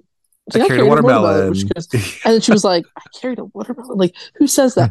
But it's like, you know, people will say that, or like it'll be on shirts, or like it's just Yeah. so funny. Like it's or like, don't what? put Like, baby in a corner, you know, Yes. or any of these kinds of in corner. things. It's such Yeah. like the iconic part of it when he's coming to get her. You know, when he comes back into the the place and and he, Right, he's right. gonna grab baby um from the she's in a corner, and he was like, you know, but it's just like she's more in- she's not really in a corner she's more near a pillar i think but it's fine No, it actually like how they had her. Like they had her like they, they had him sitting at a round table, like a table, Yeah. was, sorry, it was like a circle, and it was the dad and and baby and then the mom. But like it was like up against a wall, but like it was kind of like there was like the wall behind her, but then there was like a part of like the wall, and it was did look like a corner. oh well think it was a anyway. This is sarah this is sarah um defending the corner logic for dirty dancing no you're good but like um no it, i just think like and just the fact that this movie has like a literal whole business that does like you know the it's the filming location and they're able to put on these different screenings and stuff like They also, yeah, they also, there, do. Um, they also do. I was going to say theater shows like uh, Broadway. I don't know if it's exactly on Broadway, but they definitely do theater shows where people will you can go to like a show and and people act it out and like yeah that. you know i mean I've i, I wanted to see that. I just have never done it. right but I, I think if anything like this movie has just had this whole other life and finding out just like how it came and that it was a little independent movie that ended up hitting big i mean i just think that is such and really kind of skyrocketed like patrick swayze and like all this kind of stuff i i'm just fascinated by it and i i am glad that i like it more than I thought I maybe would have, which is something that's nice. And now I understand why you like it. Like I can totally get it. And it's something that can bond us a little bit where I'm like, you know what, Sarah, I like Dirty Dancing too. I think it's a great little movie. And our mom kind of feels the same way too. She likes that movie. So it's um it's kind of cool to have that. And we'll probably go on a trip to Virginia to that little place because I want to Yeah, go to sure. it too. But when you kind of like look at everything, I think really what makes the movie is Patrick Swayze. I mean, I feel like if you wouldn't have had Patrick Swayze, if you wouldn't have had Patrick Swayze in this movie, let's say you would have had, I don't want to say Billy Zane because that was just laughable. right. But let's say you would have had somebody else, they wouldn't have been able to get Patrick Swayze or whatever. He wasn't. He wasn't Patrick Swayze. He wasn't who he was. You know, it would have been a whatever it was movie. But I really, I'm not saying this because he's passed away. I mean, def- definitely is a sad part um that you know he's not he- here with us anymore. But um, you know, I think about it, I'm like, what could he have done if he was still, you know, around? Yeah. you know, and all that. But uh, but he really makes the movie for me. I mean, for me, it's like yes, they're the whole movie in itself, but he really ties in to what makes the movie so great. I think, and Yeah. that's you know that's that's what it is. All the supporting characters and things like that are great. Patrick Swayze really Yeah. is like the heart of the film. It's kind of as he is for Ghost. Like him and Demi are really great together, but he's Mhm. a really good part of the that movie too.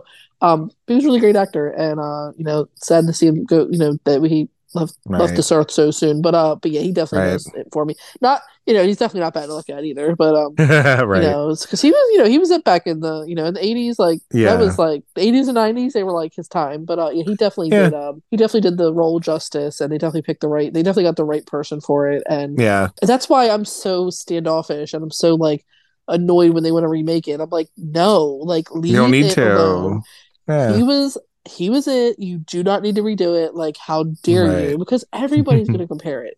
If somebody was to watch the 2017 one and not even know the 1987 uh, one was made, they'd be like, okay, cool. So, like, okay. But then, but then if they watch the original, they watch one from Patrick Swayze, they'd be like, oh my god, like what the hell? Yeah. Why would you remake this? So and and again i think it's so cool with this too i just think it's so cool that this movie really was it was created by a woman and her experiences as a young person it was brought to life by a woman who helped produce it and they've been able to make money bank off of it which is great it was made it was directed by a gay man that they took a chance on at a time where being gay was still taboo really. This movie is so punk rock.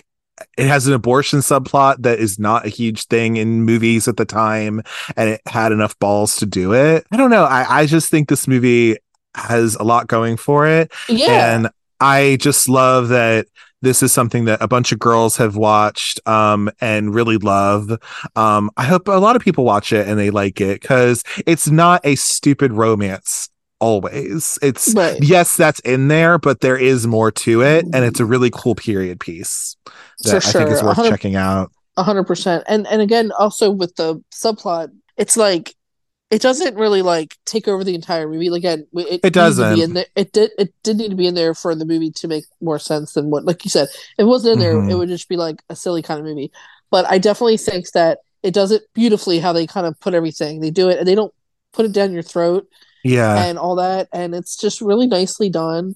And it's um I really think that came from the screenwriter too, because she put it in Yeah. there because if anything, you know, maybe people will make it's not like up in your face, but it's more so just like maybe people will think of it afterward. And I think Yeah. she got exactly what she wanted.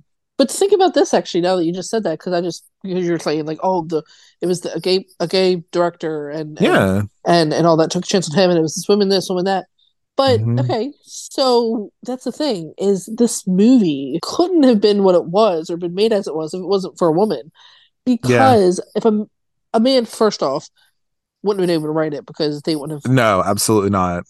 it would have been a different movie. So if there's ever any movies that have like that type of plot in it, it's gonna Mhm. probably I'm not saying it, but it would just be told differently is what I'm saying. Is, Yeah, totally.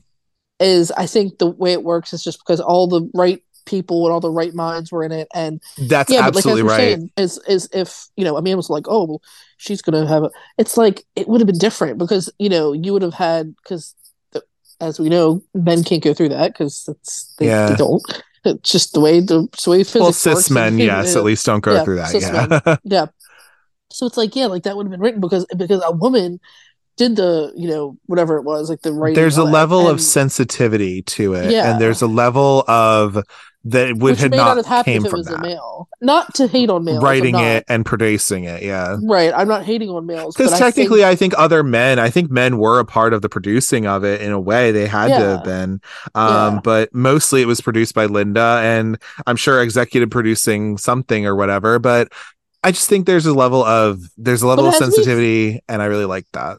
but as we've talked about in like kind of previous like um movies before we or maybe Right. you've said it on other movies maybe I have been a part we have Right. I think we have kind of dived down just a little bit that sometimes it's like if a guy wrote this but it's like Completely. they don't it's like we kind of you know you know, you know what I'm talking about like we kind of mentioned this before like if a man wrote it like it's kind of like what like Well, it's the difference between having someone write Legally Blonde as somebody Yeah. who Elle Woods was supposed to be like having a relationship with her professor or something.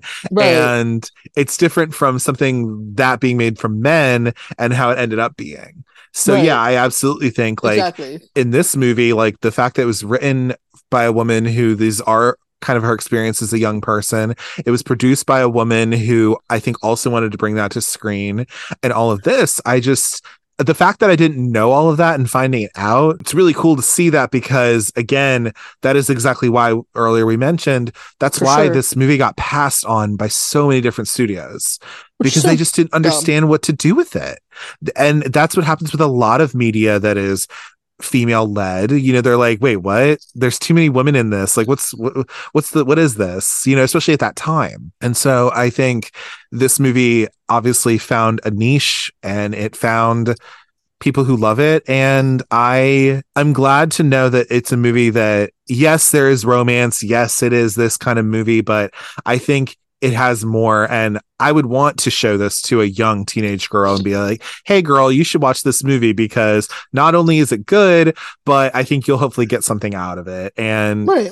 tell me what you think after you watch it because it's yeah one of those movies you got to watch as a teenager hopefully and and get to have that. And um then you know good- you get to you get to see what's um sorry but you get to see uh when you're an adult too you get to see how much it holds up Yeah, for sure. And I think that not just again me being biased. This is the second time I'm stating it that it's my favorite movie, but I really do think it's a it's a classic movie that that, that anybody, really man, woman, whoever, Yeah. maybe not child, but you know, I think anybody should watch it because it's a it's a generally good movie. So it has good. a it just it's just it's it's good. It's got like I said, it's got coming of age, drama, romance. Mhm. There's a little comedy in there for some of the kind of funny scenes. You know, yeah you know, there's a some co- little bit of comical moments. It's really not like a comedy. there movie, actually you know, is definitely- there actually is some good comedy in here because i think wayne knight does a good job with that Yeah, and I was gonna also just that. like also just like that and then also like lisa even though like her whole thing with like her singing her little like weird Hawaiian like luau dance Yeah. thing. That's like really funny and silly. Like there are good little comic moments in here that I like too, that I think are also just still really good. So Yeah. yeah, totally. But I think that's I everything we can talk about. Go ahead, go ahead. Yeah. Sorry, because I, did write it down in, in a part of it, and I, I didn't really harp on it much because I knew we talked about Robbie earlier, and Yes. kind of like harped on him from. But he was he he kind of had to be harped about because he was he was the worst. He's But I did write I did write about I didn't write, but I like wrote down um Neil the the Mhm. the one that they try and like set baby up with. Oh, that And other wrote- creep. yeah, I wrote I wrote I wrote blech, and I'm like boring. Yeah, Like, no, he yeah. Sorry, he wasn't he wasn't much to look at, but he was so entitled and so like uppity, and I I didn't like that about him. Yeah, I So think I they- was yeah. I'm glad they squashed like that little. I know I, f- I felt like I should have brought this up earlier, but whatever. But like, I just was like, I like when they brought him on screen. Like, I know they had to. They brought him in just kind of for like the little bit of time, but like, so I didn't know. I didn't really, you know, baby was never really going to go for him. Like, come on now. Um, but he was just like, oh, I own, I own hotels. Look at me go. Well, he was he was um a hospitality student, so he was gonna Right. just take over the family business. Yeah. Right. But then, you know, near the end of the movie, c- close to the end, when they're doing like their dance, well, really, they're kind of like hanging out, like kissing and stuff like that, her and Johnny. And then Neil comes and, was, and he's like, Hey, I'm in charge of the last show. And he's Mhm. like, he was like, he's the boss, you know, and, and or Yeah. essentially he's the boss. And then, you know, you know, Johnny's like, Oh, like we should do this. Like, I know we do the same stuff, but he was like, This could be something new that could be really exciting. And, and he was like, Yeah, no, let's not do that. Like, he just like down, downs him, like he downgrades him. Yeah, Like, and I- he um and that's he- another part yeah. of the class thing. Like he's like, I'm better than you. Like I'm college Mhm. educated. I blah blah blah.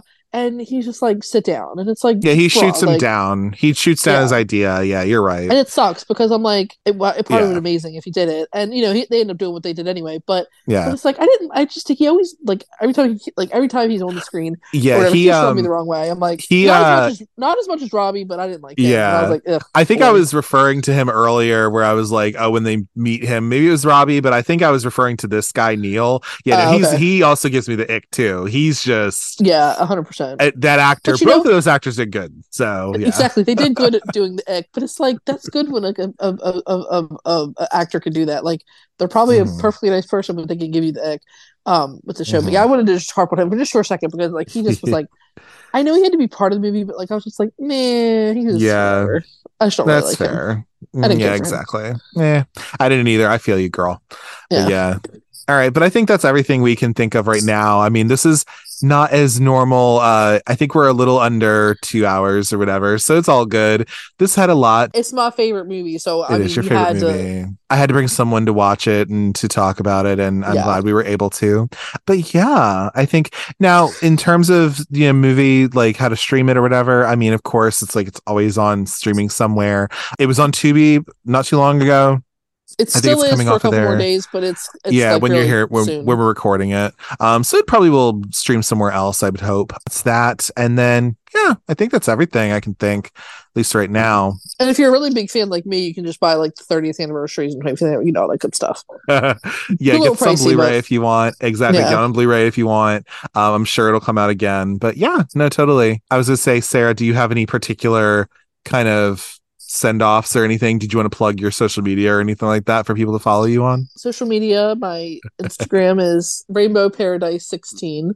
hmm If you want to follow Instagram. her, you know, just whatever you post You on there. I don't know Yeah. things like that. Um, Um, but yeah, I think that's all. But I want to thank you so much for coming on the show and giving us a chance to to talk about this fun movie and you know I'm nice little birthday present for you. I'm glad I did too. I'm very glad. But thank you so much I, for coming glad on the show. I'm glad I wore you down, and I was like, "Do dirty dancing, damn it!" do it and then we'll finally make it happen but yeah but thank you so much for coming on the show and talking about it as always if you'd like to get in touch with me you can do so via email at cultcinemacircle at gmail.com in case you want to give any movie or episode recommendations give feedback on the show or if you'd like to just say hey i'm open to all of it if you'd like to follow the show on social media, you can do so on Instagram and Instagram threads at Cult Cinema Circle. I tend to post what I'll be covering for the next week on there, post stories, things like that. On X, I'm at Cult Cine Circle. On there, I don't really post a whole lot, but if you want to follow the show, it's there for you to follow. And then on Letterboxd, I'm at Jesse, J E S S E, Kremp, K R E M P, all one word. On there, I log little movie reviews, I'll log what I'm watching, and then it's also a nice way to kind of see what I might be covering on the show in the future. Be sure to rate, comment, and subscribe to the Cult Cinema Circle podcast on your podcatcher of choice, whether that be Apple Podcasts, Google Podcasts, Spotify, or wherever you get your podcasts. I'm pretty much on all of them. Be sure to leave five stars and a one to two sentence review about the show uh, so we can grow the audience and then just spread the love all around. Be sure to tune in next week to the Cult Cinema Circle podcast, where I'll be covering 2009's Sorority Row. When five sorority girls inadvertently cause the murder of one of their sisters in a prank gone wrong, they agree to keep the matter to themselves and never speak of it again so they can get on with their lives. This proves easier said than done when after graduation a mysterious killer goes after the five of them and anyone who knows their secret. As always, thank you for taking the time to listen to the Cult Cinema Circle podcast. And remember, nobody puts baby in a corner. Take care. Bye.